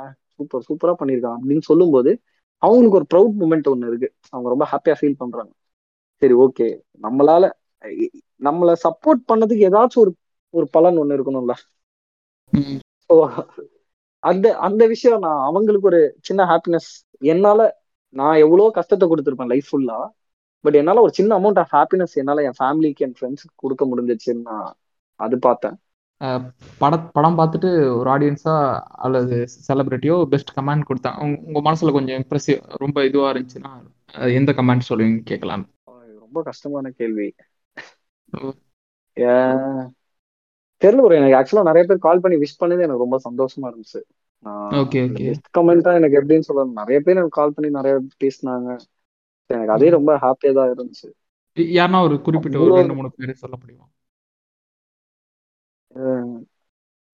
கமல் சாரே ஆக்சுவலா படம் பார்த்துருந்தாரு இல்லையா? கமல் சார் படம் பார்த்துட்டு என்கிட்ட ரொம்ப ஃபியூ வேர்ட்ஸா பேசினாரு. எவ்வளவு நாள்ல ஷூட் பண்ணீங்கன்னு கேட்டாரு. நைஸ் அப்படின்னு ஒரு வார்த்தை சொல்றாரு. சரி கமல் சார் எனக்கு என்னன்னா கமல் சார் படம் பார்த்திருக்காருன்னு தெரிஞ்சதே எனக்கு போதும். எனக்கு அதே. பெரிய விஷயம். அவர் படம். பார்த்துட்டு அவர் நைஸ்ன்னு சொன்னாரு எவ்வளவு நாள்ல ஷூட் பண்ணலாம் கேட்டாரு. ஸோ தட் இஸ் ஃபைன் அதே எனக்கு ஒரு பெரிய ஹாப்பி அப்புறம். இன்னொருத்தர் மூலியமா நான் பிசி ஸ்ரீராம் சார் வந்து படம் பார்த்தாருன்னு நான் கேள்விப்பட்டேன். எனக்கு உண்மையா. பொய்யா பட் பிசி சாருக்கு படம் ரொம்ப பிடிச்சிருந்துச்சுன்னு சொன்னாங்க. பிசி சாரோட அசோசியேட் ஒருத்தரை மீட் பண்ணும்போது அவர் சொல்லிட்டு இருந்தாரு சார் நாங்க எல்லாரும் சேர்ந்தா பார்த்தோம். சார் ரொம்ப பிடிச்சிருந்துச்சுன்னாரு. சார் நல்லா பண்ணிருக்காங்கடான்னாரு. இந்த கமெண்ட் எனக்கு வரவே இல்லை. அதாவது. டைரக்டா வரல எனக்கு இன்னும் இது. உண்மையா பொய்யான்னு தெரியாது ஆனா. நான் ஒரு நம்பிக்கையில இருக்கேன் ஓகே பிசிசி தான் சார் படம் பார்த்திருக்காரு அப்படி. எனக்கு மெயினா எது ரொம்ப ஹாப்பியான கமெண்ட்ஸ்னா என்னோட டீம் அதாவது இந்த படத்துல ஒர்க் பண்ண டீம்களா இருக்கட்டும் நடிச்ச நடிகர்களா இருக்கட்டும் அவர் அசோக் செல்வனா இருக்கட்டும் ரித்விகா மேமா இருக்கட்டும் நாசர் சாரா இருக்கட்டும் ரவிக்குமார் சாரா இருக்கட்டும் இவங்க எல்லாருமே படம் பார்த்துட்டு இளவரசு சாரா இருக்கட்டும் இவங்க எல்லாரும் படம் பார்த்துட்டு யோ என்ன உன் நல்லா பண்ணிருக்கியான்னு சொல்லும் போதுதான் எனக்கு எனக்கு பெரிய சந்தோஷம் எனக்கு வெளில கூட. எனக்கு கிடையாது. எனக்கு எப்பவுமே என்னோட நம்ம அந்த படத்துல ஒரு எஃபர்ட் போடுறாங்க இல்லையா நம்மள நம்பி ஒரு நிறைய பேர் எஃபர்ட் போடுறாங்க. அப்போ அவங்க எல்லாருக்குமே அந்த படம் பார்த்துட்டு உன்னை நம்பினது வர்த்துரா ஓகேடா நான் உன் மேல நம்பிக்கை செலுத்தினதுக்கு நீ ஒரு விஷயத்த பண்ணி காமிச்சிட்டேன்னு சொல்லும் போது அதுதான் எனக்கு பெரிய சந்தோஷம். எனக்கு கடைசி ம். வரைக்கும் பயமாவே இருந்துச்சு. ஏன்னா அசோக் செல்வன் அவர் வந்து படத்தோட படம் ரிலீஸ்க்கு முந்தின நாள் நாங்க செலிபிரிட்டி ப்ரிவியூ ஷோ வச்சிருந்தோம். அன்னைக்கு அவரு அன்னைக்கு கூட அவர் படம் பார்க்கல. அதுக்கப்புறம் தான் பார்த்திருக்கா நாகர் சாருமே அப்ப பார்க்கல. அதுக்கப்புறம் தான் பார்த்தாங்க So, எனக்கு பெரிய பயம் இருந்துச்சு. என் டீம் எப்ப பார்த்து என்ன சொல்லுவாங்கன்னு. அவங்க எல்லாருக்குமே ரொம்ப பிடிச்சிருந்துச்சு. லோகேஷ் கனகராஜ் சார் வந்து ரொம்ப அவருக்கு ரொம்ப பிடிச்சிருந்துச்சுன்னு சொன்னாரு. ஸோ அவர் கால் பண்ணி பேசினது வந்து நல்லா இருந்துச்சு. ஏல் விஜய் சார் ஆக்சுவலா வீடியோஸ் போட்டிருந்தாரு. சீனு ராமசாமி சார் கால் பண்ணி பேசினாரு. கருப்பயணியப்பன் சார் சார் கால் பண்ணி. எனக்கு கருப்பயணியப்பன் சார்லாம் கால் பண்ணி பேசுறது ரொம்ப எக்ஸைட் ஆயிட்டான். எனக்கு அவரோட அவரு தமிழா இருக்கட்டும் அவரு பேசுற விதமா இருக்கட்டும் அவரோட நாலேஜ் எனக்கு ரொம்ப பிடிக்கும். நான் ரொம்ப. பெரிய ஃபேன் அவருக்கு. அண்ட் நான் பார்த்த one of the few movies தியேட்டர்ல வந்து அஹ், கருப்பையனப்பன் சார் பார்த்திபன் கனவும் எனக்கு ரொம்ப பிடிச்ச படம். நான் தியேட்டர்ல பார்த்திருக்கேன். ஸோ தியேட்டர்ல ம். First day first first day night show பார்த்தேன். நானும் எங்க அண்ணன் தான் போனோம். எனக்கு அந்த படம் ரொம்ப பிடிச்சது ஸோ எனக்கு கருப்பையனப்பன் சார் பர்சனை ரொம்ப பிடிக்கும். அவரு எனக்கு கால். பண்ணி பேசும் பயங்கர எக்ஸைட் ஆயிட்டான் and Seenu Ramasamy sir as film மேக்கரா பிடிக்கும். அவர் லோகேஷ் கனகராஜ் சார் பேசினதா இருக்கட்டும். அவரு ரத்னகுமார் இருக்கார்ல டைரக்டர் அவர். அவர் கால் பண்ணி பேசினாரு. ஸ்ரீ கணேஷ் பேசினாரு எட்டு தோட்டாக்கள் டைரக்டர் ஸோ நிறைய. பேர் இந்த மாதிரி ஒரு பெரிய கார்கி டைரக்டர் கௌதம் சார் கௌதம் நாம். கார்கி. பண்ணாரு. அவர் வந்து எனக்கு மைண்ட் ஸ்கிரீன்ல ப்ரொஃபசர் நான் மைண்ட் ஸ்கிரீன்ல அவர் அப்ப வந்து மிஷ்கின் சாரோட ஒர்க் பண்ணிட்டு இருந்தார் கௌதம் சார். ஸோ அப்பப்போ எங்களுக்கு கெஸ்ட் டீச்சிங் சொல்லி கொடுப்பாரு. ஸோ கௌதம். சாரும் கால் பண்ணி டே சூப்பர்ரா நல்லா பண்ணிருக்கடா அப்படின்னு சொல்லும்போது எனக்கு ஹாப்பியா இருந்துச்சு ஏன்னா he was one of my professors in mind screen ம். ஸோ இந்த மாதிரி நிறைய பேர் சொன்னது வந்து எனக்கு ரொம்ப ஹாப்பி சாண்டி மாஸ்டர் ஆக்சுவலா அந்த ஸ்கிரீனிங்க்கு வந்த நிறைய பேருக்கு வந்து படம் ரொம்ப பிடிச்சிருந்துச்சு. என்னோட டைரக்டர் மதுமிதா மேம் அவங்க பார்த்து சொன்னாங்க. ரவிக்குமார் சார் ரொம்ப லேட்டா தான் பார்த்தாரு. அவர் பார்த்து. அவருக்கு ரொம்ப பிடிச்சிருந்துச்சு படம். கே. ரவிக்குமார் சார் யோ சூப்பர்யா நல்லா பண்ணிருக்கியா அப்படின்னாரு. நாசர் சாருமே ரொம்ப பிடிச்சிருந்துச்சுன்னாரு ஏஎல் விஜய் சார். ஸோ இந்த மாதிரி லாங் லிஸ்ட் இருக்கு. ஸோ இவங்க ம். எ- எ- அவங்களுக்கெல்லாம் படம் பிடிச்சிருக்குன்னு அஸ்வத் மாரிமுத்து ஓமை கடவுளே டைரக்டர் அவரு. ஆ, மணிகண்டன் ஆர்ஜே விஜயும் பார்த்துட்டு அப்புறம் சொன்னாங்க? அவங்க ரெண்டு பேரும். ஆஹ் அவரு ஆர்ச்சி விஜய்க்கு ரொம்ப பிடிச்சிருந்துச்சு. அவரு பார்த்துட்டு ரொம்ப ஹாப்பியா ஃபீல் பண்ணாரு. மணினா ஹாப்பி தான் நினைக்கிறேன். மணினா ஹாப்பி தான் நினைக்கிறேன். மணினா வந்து எடிட்லயே பார்த்துட்டாரு. ஸோ அதனால பிரச்சனை இல்லை. ஏன்னா அவர் ஒன் ஆஃப் த ரைட்டர்ல ஸோ அவர் தான் ரைட்டர் ஸோ அவர் எடிட்லயே நான் போட்டு காமிச்சேன் அவரு ஹாப்பி தான். ஸோ அதான் டீம் எல்லாருமே ஹாப்பியா இருந்தாங்க ப்ளஸ் வெளில நமக்கு பிடிச்ச நபர்கள் இருக்கும். எனக்கு AL Vijay sir as a film மேக்கரை ரொம்ப பிடிக்கும். அவர்கிட்ட பயங்கரமான கிராஃப்ட் இருக்கும். ஸோ ஏல் விஜய் சார் நம்ம படத்தை பத்தி பேசும்போது எனக்கு ஒரு பெரிய சந்தோஷம் கொடுத்துச்சு. ஸ்ரீராமசாமி சாரா இருக்கட்டும்.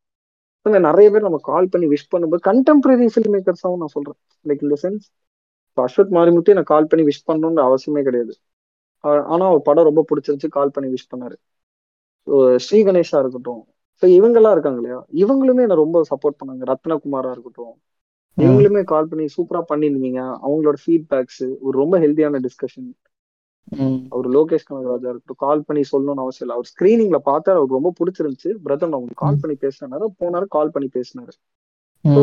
இந்த மாதிரி every film maker seen and appreciate the film or சில பேருக்கு வந்து படம் பிடிக்கலன்னு சொன்னதாகவும் இருக்கட்டும் எனக்கு இந்த விஷயம். பிடிக்கலன்னு சொன்னா அது எல்லாத்தையுமே நான் அப்ரிஷியேட்டிவா தான் பாக்குறேன் பட் நீங்க.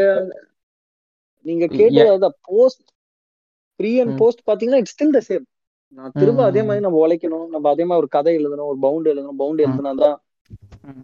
ஓ, நம்ம ப்ரொடியூசர்கிட்ட போயிட்டு சி ஐ ஒன்லி சீட்டர்ஸ் நான் ஒரு படம் பண்ணிருக்கேன் என்னால இப்போ படம் பண்ண முடியும்ன்றது நீ நீ படம் நீ என்னப்பா பண்ணிருக்க? இப்போ எனக்கு ஒரு ப்ரொஃபைலா நான் பாக்குறேன். இப்போ எப்படி வந்து நிறைய பேர் வந்து நான் ஷார்ட் ஃபிலிம் பண்ணா என்னால ஏடியா ஜாயின் பண்ண முடியும்? அப்படின்னு. பாக்குற மாதிரி ஓகே நான் சில நேரங்கள் சில மணி நேரம் படம் பண்றேன். ஸோ நான் ஒரு கம்பெனியை என்னால அப்ரோச் பண்ண முடியும். ஒரு கம்பெனி கிட்ட போயிட்டு நான் ஒரு பவுண்ட் ஸ்கிரிப்ட் கொடுத்தேன்னா அவங்க அவங்க படிச்சுட்டு ஓகேப்பா இந்த இந்த பையன் படம் பண்ணுவான். ஏன்னா இவன் பண்ணியிருக்கான். அண்ட் அவங்க. விசாரிச்சாங்கன்னா நான் சொன்ன டேட் சொன்ன டைம்ல எல்லாமே படத்தை முடிச்சிருக்கேன். So they'll have that confidence so the the chances of getting my next film is much higher நான் இவ்வளவுதான் நான் பாக்குறேன் டிஃபரன்ஸா. அடுத்த படம். பண்றதுக்கான வாய்ப்புகள் முன்னாடியோட இப்போ வந்து கொஞ்சம் பெட்டரா இருக்கு. அதிகமாவே ஓரளவுக்கு நல்ல பெட்டராவே கிரிட்டிக்கலி அக்ளைம்டு ஃபிலிமோட டைரக்டர் அப்படின்னு பார்ப்பாங்க அது அது எனக்கு தெரியல பிரதர் ஏன்னா கிரிட்டிக்கலி அக்ளைம்டு அப்படி எல்லாம் நான் சொல்ல மாட்டேன் நான் Okay. அதனால தான் சொன்னல முன்னாடி நான் போனா படம் பண்ண. தெரியுமான்னு ஒரு பல கேள்விகள் வரும். ஓகே இந்த பையன் படம் பண்ணுவான் அப்படின்னு ஒரு நம்பிக்கை இருக்கும். சரி. ஓகே இந்த கதை பிடிச்சிருந்துச்சா இந்த பையனோட பண்ணலாம். So no I have an opportunity where I can reach out to more people no they. Also be very confident. இவ்வளவுதான். ஓகே. ஒரு நல்ல ஸ்கிரிப்ட் எடுத்துட்டு வந்தாருன்னா ஹீ கேன் டெலிவர் அப்படின்னு ஒரு கான்ஃபிடன்ஸ் இருக்கும். ஸோ இருக்கும். நம்ம டெபு படம் பண்ணும்போது ரொம்ப கஷ்டமா இருக்கும். இப்போ அங்கேருந்து ஒரு ஒன் ஸ்டெப் பெட்டரா இருக்கு. நான் டென். டுவெண்ட்டி ஸ்டெப்ஸ் பெட்டரா இருக்கு ஒன் ஸ்டெப் பெட்டர் அவ்வளவுதான். ஸோ அடுத்து வந்து இந்த பேப்பரில் வந்து சும்மாவாக எழுதியிருப்பீங்க பட் ஆன் ஸ்க்ரீன் செட்டில் பண்ணும்போது ரொம்ப அந்த சீன் வந்து கொஞ்சம் மாடிஃபைடாவோ பெட்டராகவே பண்ணியிருப்பீங்க. அந்த மாதிரி ஒரு பர்டிகுலர் சீன்ஸ் இருக்கா படத்தில்? தெரியல நான் அவ்வளோ வந்து நான் இது வரைக்கும் யோசிச்சது கிடையாது. ஓகே ஓகே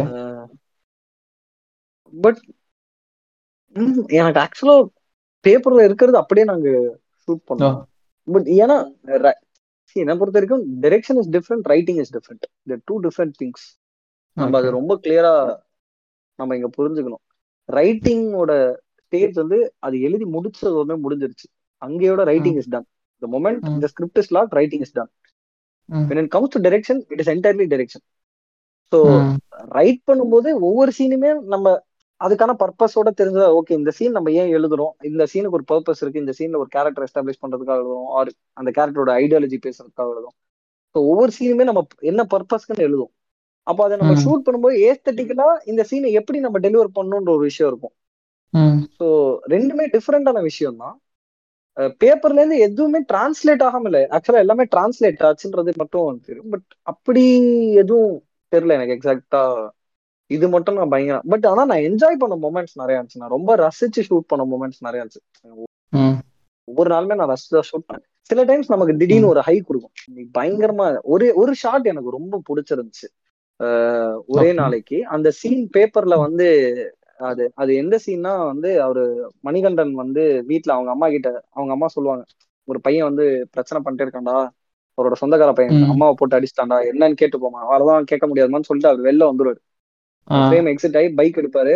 அதே ஃப்ரேம்ல தான் வந்து நாதர் சாரோ இளவரசு சாரோ கான்வர்சேஷன் முடிச்சுட்டு வருவாங்க.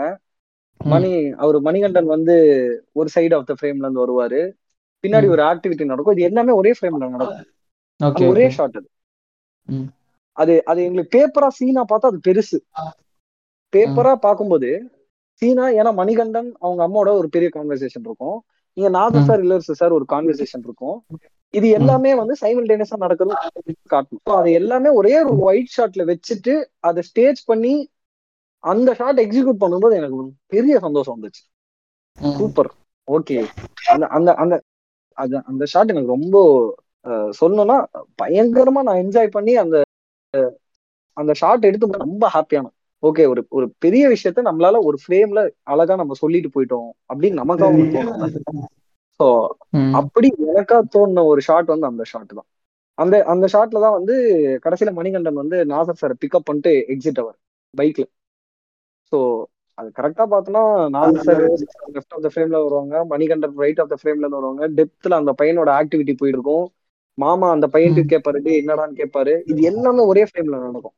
அதை நாங்க எக்ஸிக்யூட் பண்ணதுக்கு எனக்கு ரொம்ப பிடிச்சிருந்துச்சு. ஒவ்வொரு குரூ மெம்பரா இருக்கட்டும் ஒவ்வொரு ஆர்டிஸ்டா இருக்கட்டும் every one like artist technicians producers every one believed in the script எல்லாருக்குமே இந்த ஸ்கிரிப்ட் மேலேயும் அந்த ஸ்கிரிப்டோட ஐடியா மேலேயும் அதை தாண்டி எல்லாருக்குமே ஏதோ ஒரு விதத்தை என் மேல நம்பிக்கை வச்சாங்க. நாசர் சார் நாக சாரா இருக்கட்டும் கே. ரவிக்குமார் சார் அசோக் செல்வனா இருக்கட்டும் மணிகண்டனா இருக்கட்டும் Abhiyasan every one trusted me they had some trust and mutually I trusted them so அந்த ட்ரஸ்ட் ஃபேக்டர் அண்ட் எங்களோட அது அது அது எல்லாமே சேர்ந்து வரும்போது it gives a lot of different things அவுட்புட்டாவே வேறையா இருக்கும். நம்ம எல்லாருமே யுனைட்டடா ஒரு விஷயம் பண்றோம்ல. எல்லாருமே சேர்ந்து ஒரு கோரான ஒரு விஷயத்த அது பிலீவ் பண்ணும்போது அது பயங்கரமா டெலிவர் ஆகும்ன்றத அந்த பாசிட்டிவ் வைபை நான் எப்பவுமே பயங்கரமா நம்புவேன். அது ரொம்ப ஸ்ட்ராங்கா அந்த படத்துல இருந்துச்சு. எனக்கு அது பெரிய பிளஸ் அந்த படத்தை பொறுத்த வரைக்கும். அப்புறம் வந்து ஃபர்ஸ்ட் ஸ்கிரிப்டை இந்த ஹைப்பர் லிங்க் அதில் கொண்டு வரணும்னு நினைச்சது ஏன் இல்லை? அதுவா நீங்க எழுத எழுத ஃபர்ஸ்ட் ஹைப்பர் லிங்க் தான் எழுதணும் அப்படின்னு நினைச்சு எழுதுறீங்களா இல்லை எப்படி ப்ரோ இல்ல பிரதர் நான் ஆக்சுவலா நான் நான் சொன்ன மாதிரி நான் ஜி கனடா இந்த இதெல்லாம் ப்ரோமோஸ் நிறைய பண்ணிட்டேன் ஸோ ப்ரோமோஸ் எல்லாமே one one minute one minute one and half minutes maximum one minute தான். நான் ஆக்சுவலா சில நேரம் ஒரு ஷார்ட் ஃபிலிம் பண்ணோம் அப்படின்னு சொல்லி ரொம்ப நாள் கழிச்சு ஒரு ஷார்ட் ஃபிலிம் பண்ணணும். சும்மா நம்மளால இமோஷன்ஸ் டெலிவர் பண்ண முடியுதா இல்லையா? என்னால ஒரு டுவெண்ட்டி மினிட் கண்டென்ட் எடுக்க முடியுதா? ஏன்னா நான் நிறைய ஒன் மினிட் கண்டென்ட் ஷூட் பண்ணிட்டே இருந்தேன். டுவெண்ட்டி மினிட்ஸ் என்னால ஒரு கண்டென்ட் எடுக்க முடியுமா? என்னால இமோஷன் டெலிவர் பண்ண முடியுமான்ற எனக்குள்ள ஒரு கேள்வி வர ஆரம்பிச்சிருச்சு. ஸோ அப்போ நான் வந்து ஒரு ஐடியா யோசிக்கிறேன். ஓகே இந்த சைடு விஜய் கேரக்டர் இந்த சைடு பிரவீன் கேரக்டர் இந்த ரெண்டு கேரக்டர்ஸ் மட்டும் தான் இருந்துச்சு. ஒருத்தர் ஆக்சிடென்ட் பண்ணிடுறது அதுல ஒருத்தர் அவங்க அப்பா இறந்துடுறாங்க. அது என்டையரா ஸோ இப்படி வந்து என்னோட ஃப்ரெண்ட்ஸ் வச்சு இப்போ பிரவீன் அவர் பிரவீன் தான் ஸோ அதனால தான் அந்த கேரக்டர் பிரவீன் இங்க ஆர்ஜே விஜய். ஸோ அதனால அந்த கேரக்டர் பேர் விஜய். ஸோ இந்த ரெண்டு கேரக்டர்ஸ் தான் இருந்துச்சு. அப்புறம் எனக்கு எனக்கு ரொம்ப நாள் ஆசை. நாங்க ஒரு டீமா இவ்வளவு நாள் டிராவல் பண்ணிருக்கோம் நானு. டீம்ல இருக்கிற எல்லாருமே நம்ம எப்படி இன்கார்ட் அப்போ இன்னொரு ரெண்டு கேரக்டர்ஸ் பில்ட் பண்ணுவோம். சரி ராக்கெட் மோலி ஒரு கேரக்டர் எழுதுவோம். பப்புன்னு ஒரு கேரக்டர் எழுதுறோம். அப்புறம் மணினாக்கு ஒரு கேரக்டர் ஒன்று எழுதலாம் அப்படின்னு சொல்லி இப்படி எழுதுறோம். ஸோ இந்த கேரக்டர்ஸ் ஏன் எழுதணும்? அப்படின்ற அர்த்த கேள்வி. ஸோ அப்படி ஸ்லோ ஸ்லோவா அந்த ஐடியாவா ஃபார்ம் ஆகி ஃபார்ம் ஆகி ஃபார்ம் ஆகி சரி இவ்வளவு நாலு கேரக்டர் சொல்லுங்க இந்த கதை எதுக்காக எழுத போறேன்? இந்த கதையோட பர்பஸ் என்ன? ஸோ இந்த மாதிரி நிறைய கேள்வி இந்த கதை மூலியமா எனக்கு என்ன சொல்ல? என்கிட்ட இருந்து ஒரு சின்ன ஐடியா ஒரு ஷார்ட் ஃபிலிம்க்கு ஒருத்தன் ஆக்சிடென்ட் பண்ணிடுறான். ஓகே ஒருத்தன் தன்னோட அப்பா இறந்துடுறான். இவ்வளவுதான் இருந்துச்சு. பட் இங்க இருந்து ஸ்லோவா நாங்க எல்லாரும் சேர்ந்து ஒரு பண்ணுன்ற ஒரு தாட் ப்ராசஸ்ல போய் அது ஒரு கதையை டெவலப் ஆகி அந்த கதைக்கு ஒரு ரீசனா வச்சு இந்த கதை எனக்கு என்ன எனக்கு என்ன சொல்லணும்? நான் ஏன் இந்த கதையை சொல்லணும்? நான் ஏன் இந்த ஸ்டோரி சொல்லணும்னு ஆசைப்படுறேன்? இந்த ஸ்டோரி மூலயமா நான் என்ன சொல்லணும்னு ஆசைப்படுறேன்? Or what really excited me about the story அப்படின்னு தேடி பார்க்கும்போது ஸோ அதெல்லாம் ஃபிட் பண்ணி அப்படி ஸ்லோவா டெவலப் ஆன ஸ்டோரி தான் இது. ஓகே அப்புறம் ஹைப்பர் லிங்கா பண்ணோம் அப்படிலாம் யோசிக்கவே இல்லை. கதை அவ்வளவுதான். எனக்கு தெரிஞ்ச முக்காவாசி ப்ரோ எனக்கு தெரிஞ்சு எவ்ரி அஸ்டன் டைரக்டர் நம்ம டெபு டைரக்டரா மாறணும்ன்ற போது கண்டிப்பா யாருமே நான் ஃபர்ஸ்ட் இந்த படம் தான் பண்ணணும். நான் ஃபர்ஸ்ட் இப்படி ஒரு படம் பண்ணணும்ன்ற ஒரு தாட் ப்ராசஸ்ல கண்டிப்பா இருக்க மாட்டோம். ஏன்னா எல்லா ஸ்கிரிப்டுமே நம்ம எழுதும்போது they're very close to us எப்படியாச்சும் எனக்கு ஒரு படம் வாய்ப்பு கிடைச்சிடாதா? எப்படியாச்சும் என்னால ப்ரூவ் பண்ண முடியாதா? அந்த ஹாரரோ த்ரில்லரோ any genre any story that I write எப்படியாச்சும் எனக்கு ஒரு படம் பண்ணிட முடியாதான்ற மட்டும்தான் சிந்தனையா இருக்கும் எல்லாருக்கும். இது அகைன் நான் அப்படிதான் நம்புறேன். ஆர் எனக்கு அப்படிதான் இருந்துச்சு. நம்ம எப்படியா ஒரு படம் பண்ணிட மாட்டோமே. ஐ இப்போதைக்கு I believe I can direct and I think this is the right time okay நான் ஒரு பாடி ஆஃப் ஒர்க் நான் பண்ணிருக்கேன் எனக்கு ஒரு நல்ல எக்ஸ்பீரியன்ஸ் கிடைச்சிருக்கு.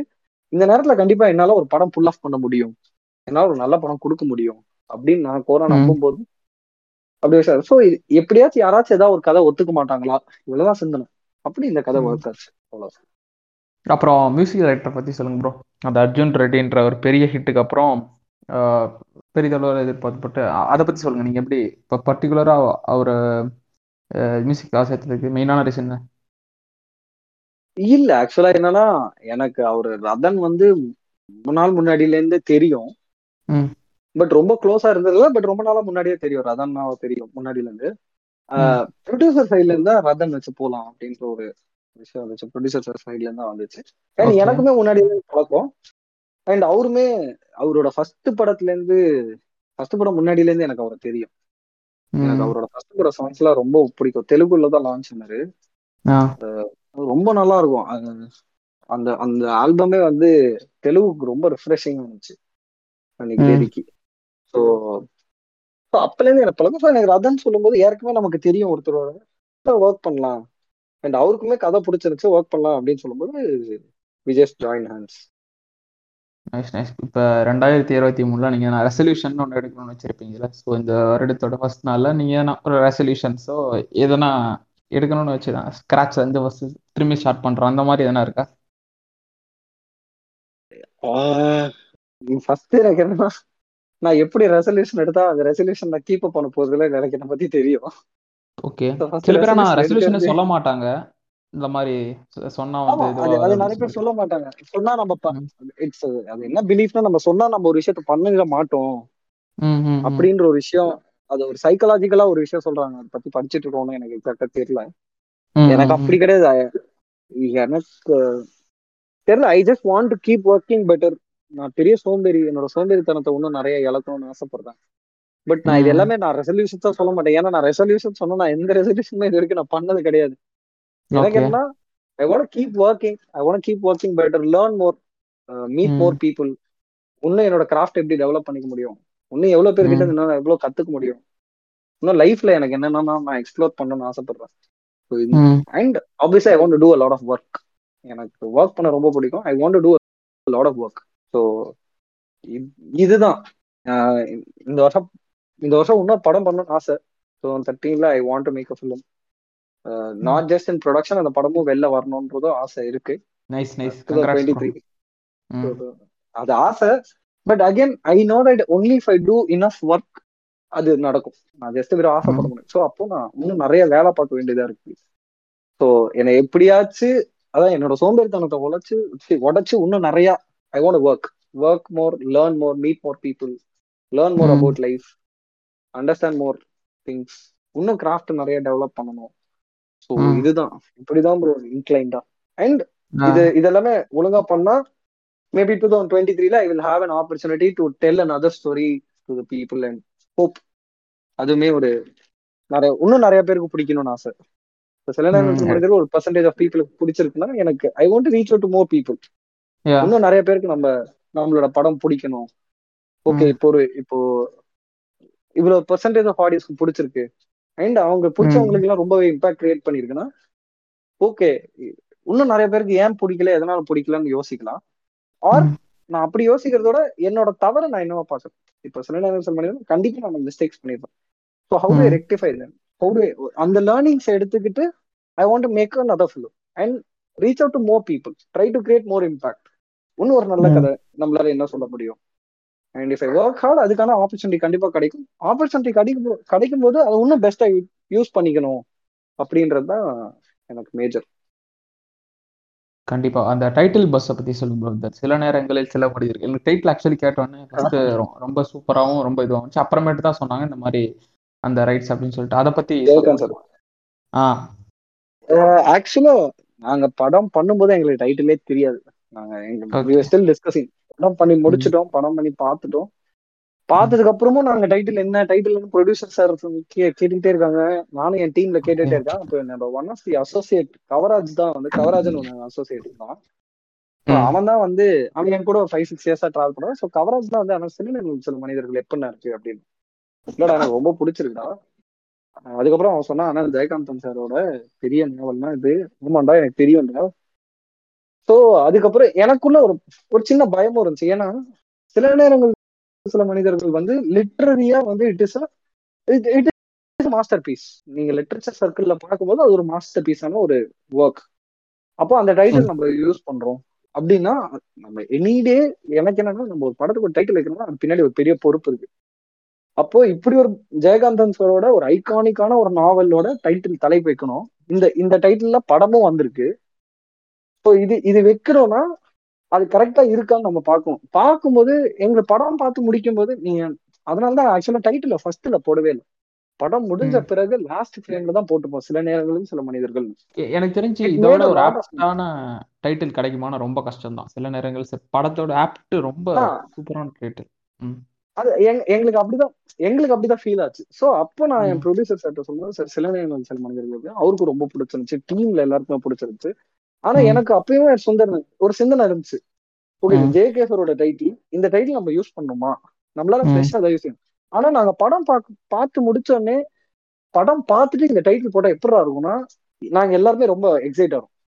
ஸோ அப்போ okay and at the same time என்னன்னா எங்க எல்லாருக்குமே தெரியும் were வெரி ஸ்ட்ராங்லி பிலீவிங் நம்ம தப்பான டைட்டில் கண்டிப்பா வைக்கலாம் அந்த டைட்டிலுக்கு எந்த விதத்துலயும் ஒரு கலங்கத்தை நம்ம ஏற்படுத்தவே மாட்டோம் நம்ம அப்படி ஒரு படமும் பண்ணல அதுக்கான அந்த அந்த அந்த ஒரு விஷயத்த நம்ம பண்ணக்கூடாது. எத்திக்கலா நம்ம அது தவறு சேர்க்க மாட்டோம் அந்த டைட்டிலுக்கு அப்படின்ற ஒரு நம்பிக்கை இருந்துச்சு. ஸோ அதுக்கப்புறம் இந்த title was available things fell in place அதுக்கப்புறம் அவ்வளவுதான். அது எனக்கு பொறுத்த வரைக்கும் அதுதான். இன்னைக்குமே when I see the film this is a very apt title for the film எனக்கு தோணுச்சு. அதுதான். அவன் இருந்துச்சு. அவங்க ஜே கே சார் சாரோட ஃபேமிலி சைட்ல இருந்து சில விஷயங்கள் அவங்க சொன்னாங்க நாங்களும் சொல்லி புரிய வச்சோம். பட் தென் எங்களை ஃபர்ஸ்ட் ஆக்சுவலா ஒரு ஏதோ ஒரு பிரஸ்ல வந்து எழுதி இருந்தாங்க. என்ன தைரியம் இருந்தா இவங்க வந்து இப்படி ஒரு டைட்டில் யூஸ் பண்ணலாம் அப்படின்னு ஒரு பேப்பர்ல எழுதி இருந்தாங்க பட். அதே பேப்பர்லயே படத்தை பார்த்துட்டு ஜே கே சார் இன்னைக்கு உயிரோட இருந்திருந்தாருன்னா அந்த இயக்குனரை கூப்பிட்டு. கன்னத்துல மொத்தம் கொடுத்திருப்பாரு அப்படின்னு எழுதியிருந்தாங்க ம். பட் அந்த படம் பார்த்துட்டு அதே பேப்பர்ல வந்து இந்த படத்துக்கு இதோட ஒரு ஆப்டான டைட்டில் கிடையாது. ஜேகே சார் இருந்திருந்தாருன்னா அவர் ரொம்ப. ஹாப்பியா ஃபீல் பண்ணிருப்பாரு அந்த இயக்குனரோட ஒரு முத்தம் கொடுத்திருப்பாருன்ற மாதிரி எழுதியிருந்தாங்க. Not wrong hmm. ஓகே நம்ம கண்டிப்பா நம்ம மிஸ்யூஸ் பண்ணல. பட் ஆனா. என்னைக்குமே வந்து சில நேரங்களில் சில மனிதர்கள்னா அது ஜேகே சாருக்கு மட்டும்தான் சொந்தமாவே இருக்கும். அது எவ்வளவு. வருஷம் ஆனாலும் ஏன்னா அந்த லிட்ரேச்சர் அவ்வளவு strong வந்து one of the most iconic works so அது ம். என்னைக்குமே அழியாதுன்ற எனக்கு ஒரு நம்பிக்கை இருக்கு. டு பி ஃப்ராங்க் இன்னைக்குமே அந்த நாவல் பத்தி அவ்வளவு டிஸ்கஷன் இருக்கும். லிட்ரேச்சர்ல நீங்க இப்ப பாத்தீங்கன்னா அவரோட எழுத்துக்கான அந்த மரியாதையும் அது அது என்னைக்குமே இருந்துகிட்டே தான் இருக்கும். எனக்கு அந்த நம்பிக்கையும் இருந்துச்சு. ஓகே நம்ம படம் படம் பண்றதுனால கண்டிப்பா அந்த டைட்டில் வந்து புக்கை பத்தி மறந்துருவாங்க. லிட்ரேச்சர் இல்லாட்டி மக்களுக்கு தெரியாம இருக்கும். சான்ஸே கிடையாது. லெஜண்ட் லெஜண்ட் தான். லெஜெண்டரி ஒர்க் லெஜெண்டரி ஒர்க் தான். அது யாராலுமே மறக்கவும் முடியாது மறைக்கவும் முடியாது. இதுதான் உண்மை. ஸோ அந்த ஒரு ப்ராசஸ்ல இருக்கும்போது அந்த டைட்டில் நம்ம எந்த ஒரு கலகத்தையும் ஏற்படுத்தல. படத்துக்கு இது ஒரு ஆப்டர்ன டைட்டிலும் இல்ல. அப்புறம் நம்ம ஏன் இது ரொம்ப ஹெசிடேட் பண்ணோம்? வைக்கலாம் அப்படின்னு சொல்லி தான் பிளேஸ் பண்ணோம். நைஸ் நைஸ் அப்புறம் கமலஹாசன் சார் வேற என்ன சொன்னாரு? ஆனா எத்தனை பேருக்கு இது அமைத்து டெபியூட் ஃபிலிம்ல கமலஹாசன் அண்ட் வெற்றி மாறன் இவங்கெல்லாம் ஆடி எல்லாம் இது பண்ற அதை பத்தி சொல்ல முடியும் கமலஹாசன். இல்ல அதுதான் எங் தெரியல ஒரு ஃபீல் லக்கி தான் அவ்வளவுதான். கமல் சார் கமல் சாரோட ஒரு மேடையில நிக்கிறதே வந்து அது ரொம்ப பெரிய விஷயமா நான் ஃபீல் பண்ணேன். எனக்கு ஆப்வியஸ்லி கமல் சார் இருந்த அதே மேடையில நானும் இருந்தேன் அப்படின்னு சொல்றது எனக்கு பெரிய ரொம்ப சந்தோஷமா இருந்துச்சு. அது தேங்க்ஸ் டு மை ப்ரொடியூசர்ஸ் தான். என்னோட ப்ரொடியூசர் இல்லைன்னா கமல் சார் அந்த இடத்துக்கு வந்திருக்க மாட்டார். ப்ரொடியூசர் வந்து கமல் சாருக்கு ரொம்ப ரொம்ப வேண்டியப்பட்டவர். ஒரு wellwisher Kamal sir. Kamal sir வந்து எங்க படத்துக்கு அப்போ வந்து சப்போர்ட் தெரிவிக்கும் போது அது ரொம்ப பெரிய விஷயமா இருந்துச்சு. பிளெஸிங்கா தான் நான் பாக்குறேன் அவ்வளவுதான். இது எல்லாமே நமக்கு நடந்துச்சுன்னா அது ஒரு பிளெஸிங் சரி ஓகே அண்ட் அங்க எனக்கு என்ன பெரிய சந்தோஷம்னா அன்னைக்கு அந்த மேடையில நானா இருக்கட்டும் மணிகண்டனா இருக்கட்டும் நான் சொன்ன மாதிரி நான் சொன்னேன் இல்லையா ஒரு லிஸ்ட் ஆஃப் நேம்ஸ் எல்லாருமே வெறும் கமல் சார் பத்தி மட்டும் தான் பேசிக்கிட்டே இருப்போம். அப்படி இருக்கும்போது அங்க எல்லாருமே அந்த மேடையில இருக்காங்க. கமல் சாரும் அன்னைக்கு இருந்தாரு. அன்பார்ச்சுனேட்லி நாங்க எல்லாரும் எந்த டீ கடையில உட்காந்துருந்தோமோ அந்த டீ கடை இப்ப இல்ல. அன்னைக்கு தேதிக்கு ஆடு எல்லாம் சாப்பிடும்போது. இருந்துச்சுன்னா நாங்க எல்லாருமே அங்கேயே முடிச்சு கிளம்பிட்டு அதே டீ கடை முன்னாடி நான் ஒரு செல்ஃபி எடுக்கணும்னு ஆசைப்பட்டிருக்கேன் ஓகே ஓகே. ஒரு ஆசை ஒரு டீ கடை ஒரு கமல் சர்மா ஒரு லெஜண்டை பத்தி நாங்க பேசி பேசி அவரோட சினிமா பார்த்து அவரோட ஐடியாலஜி பார்த்து நம்ம வளரும் போது நம்மளோட படத்துக்கு அவர் வராரு. அது தேங்க்ஸ் டு என்டையர்லி ப்ரொடியூசர்ஸ் தான். பட் நம்ம லைஃப்ல அப்படி ஒரு மொமெண்ட் நடக்குது இல்ல அது நீங்க சொன்ன மாதிரி எவ்வளவு பேர் லைஃப்ல நடந்துரும். ஆனா அப்படி அப்படி நடக்கும்போது ஒரு பயம் இருந்துச்சு. ஓகே கமல் சார் மாதிரி ஒரு பர்சன் நம்ம படத்தோட ஆடியோ லான்ச்க்கு வராரு அப்போ இந்த படத்தை நம்ம இன்னும் எவ்வளவு பொறுப்பா நம்ம கொடுத்து ஒரு டிசப்பாயின்மெண்டா ஆயிடக்கூடாதுல படம். அது நாளைக்கு இன்டெரக்டா அவருக்கு தவறான பேர் எல்லாருக்குமே இப்போ தவறா போகும். ஸோ அதுவும் இருந்துச்சு. பட் ஹாப்பி தான். கண்டிப்பா ப்ரோ அடுத்து உங்க ஃபைவ் ஃபேவரட் ஃபிலிம்ஸ் ஐயோ ரொம்ப கஷ்டம். என் மைண்டுக்கு வரதெல்லாம் இமீடியட்டா நான் அப்படியே சொல்லிடுறேன். ஆ ஓகே ஓகே ஓகே நிறைய ஃபேவரட் ஃபிலிம்ஸ் இருக்கு. நான் சொன்ன மாதிரி அன்பேசியம் நான் உங்க வீட்டுல ஏற்கனவே சொல்லிட்டேன். ஃபாரின் ஃபிலிம்ஸ் தான் சொல்லணும்னா சிட்டி ஆஃப் காட் அது எப்பவுமே நிற்கும் கேப்பர் நாம் ரீசெண்டா பார்த்து பயங்கரமா உடஞ்ச ஒரு படம் அது. சிட்டி ஆஃப் காட் கேப்பர் நாம் வந்து எனக்கு பயங்கரமா உருக்கிருச்சு. எனக்கு அவர் இந்தியன் டூவோட படங்கள் ரொம்ப பிடிக்கும். அமராஸ் பரஸா இருக்கட்டும் பேபலா இருக்கட்டும் ட்ரிலஜில டுவெண்ட்டி ஒன் கிராம்ஸா இருக்கட்டும். ஒருவேளை அவர்கிட்ட இருந்து கூட கான்சியஸ் லெவல்ல தாண்டி அந்த ஹைப்பர் லிங்க் இது உங்ககிட்ட வந்திருக்கலாமோ இருந்திருக்கலாம் பட் ஆனா மேபி இருந்திருக்கலாம். ஏதோ ஒரு விதத்துல சப்கான்சியஸா வி கெட் அது நம்ம ட்ரீட்மெண்டா இருக்கலாம். நம்ம எழுதும் கதைகளா இருக்கலாம். எனக்கு இன்னொரு டூ சாரோட body of work for the way he treats aesthetics of is one of my very favourite film makers City of God Capernaum our Inarritu அவர் பண்ண எல்லா படம். அதை தாண்டி எனக்கு நாயகன். நாயகன் ரொம்ப பிடிக்கும். தளபதி ரொம்ப பிடிக்கும். ப்ரோ நான் சொல்லிட்டே போவோம் ப்ரோ அன்பே சிவம்.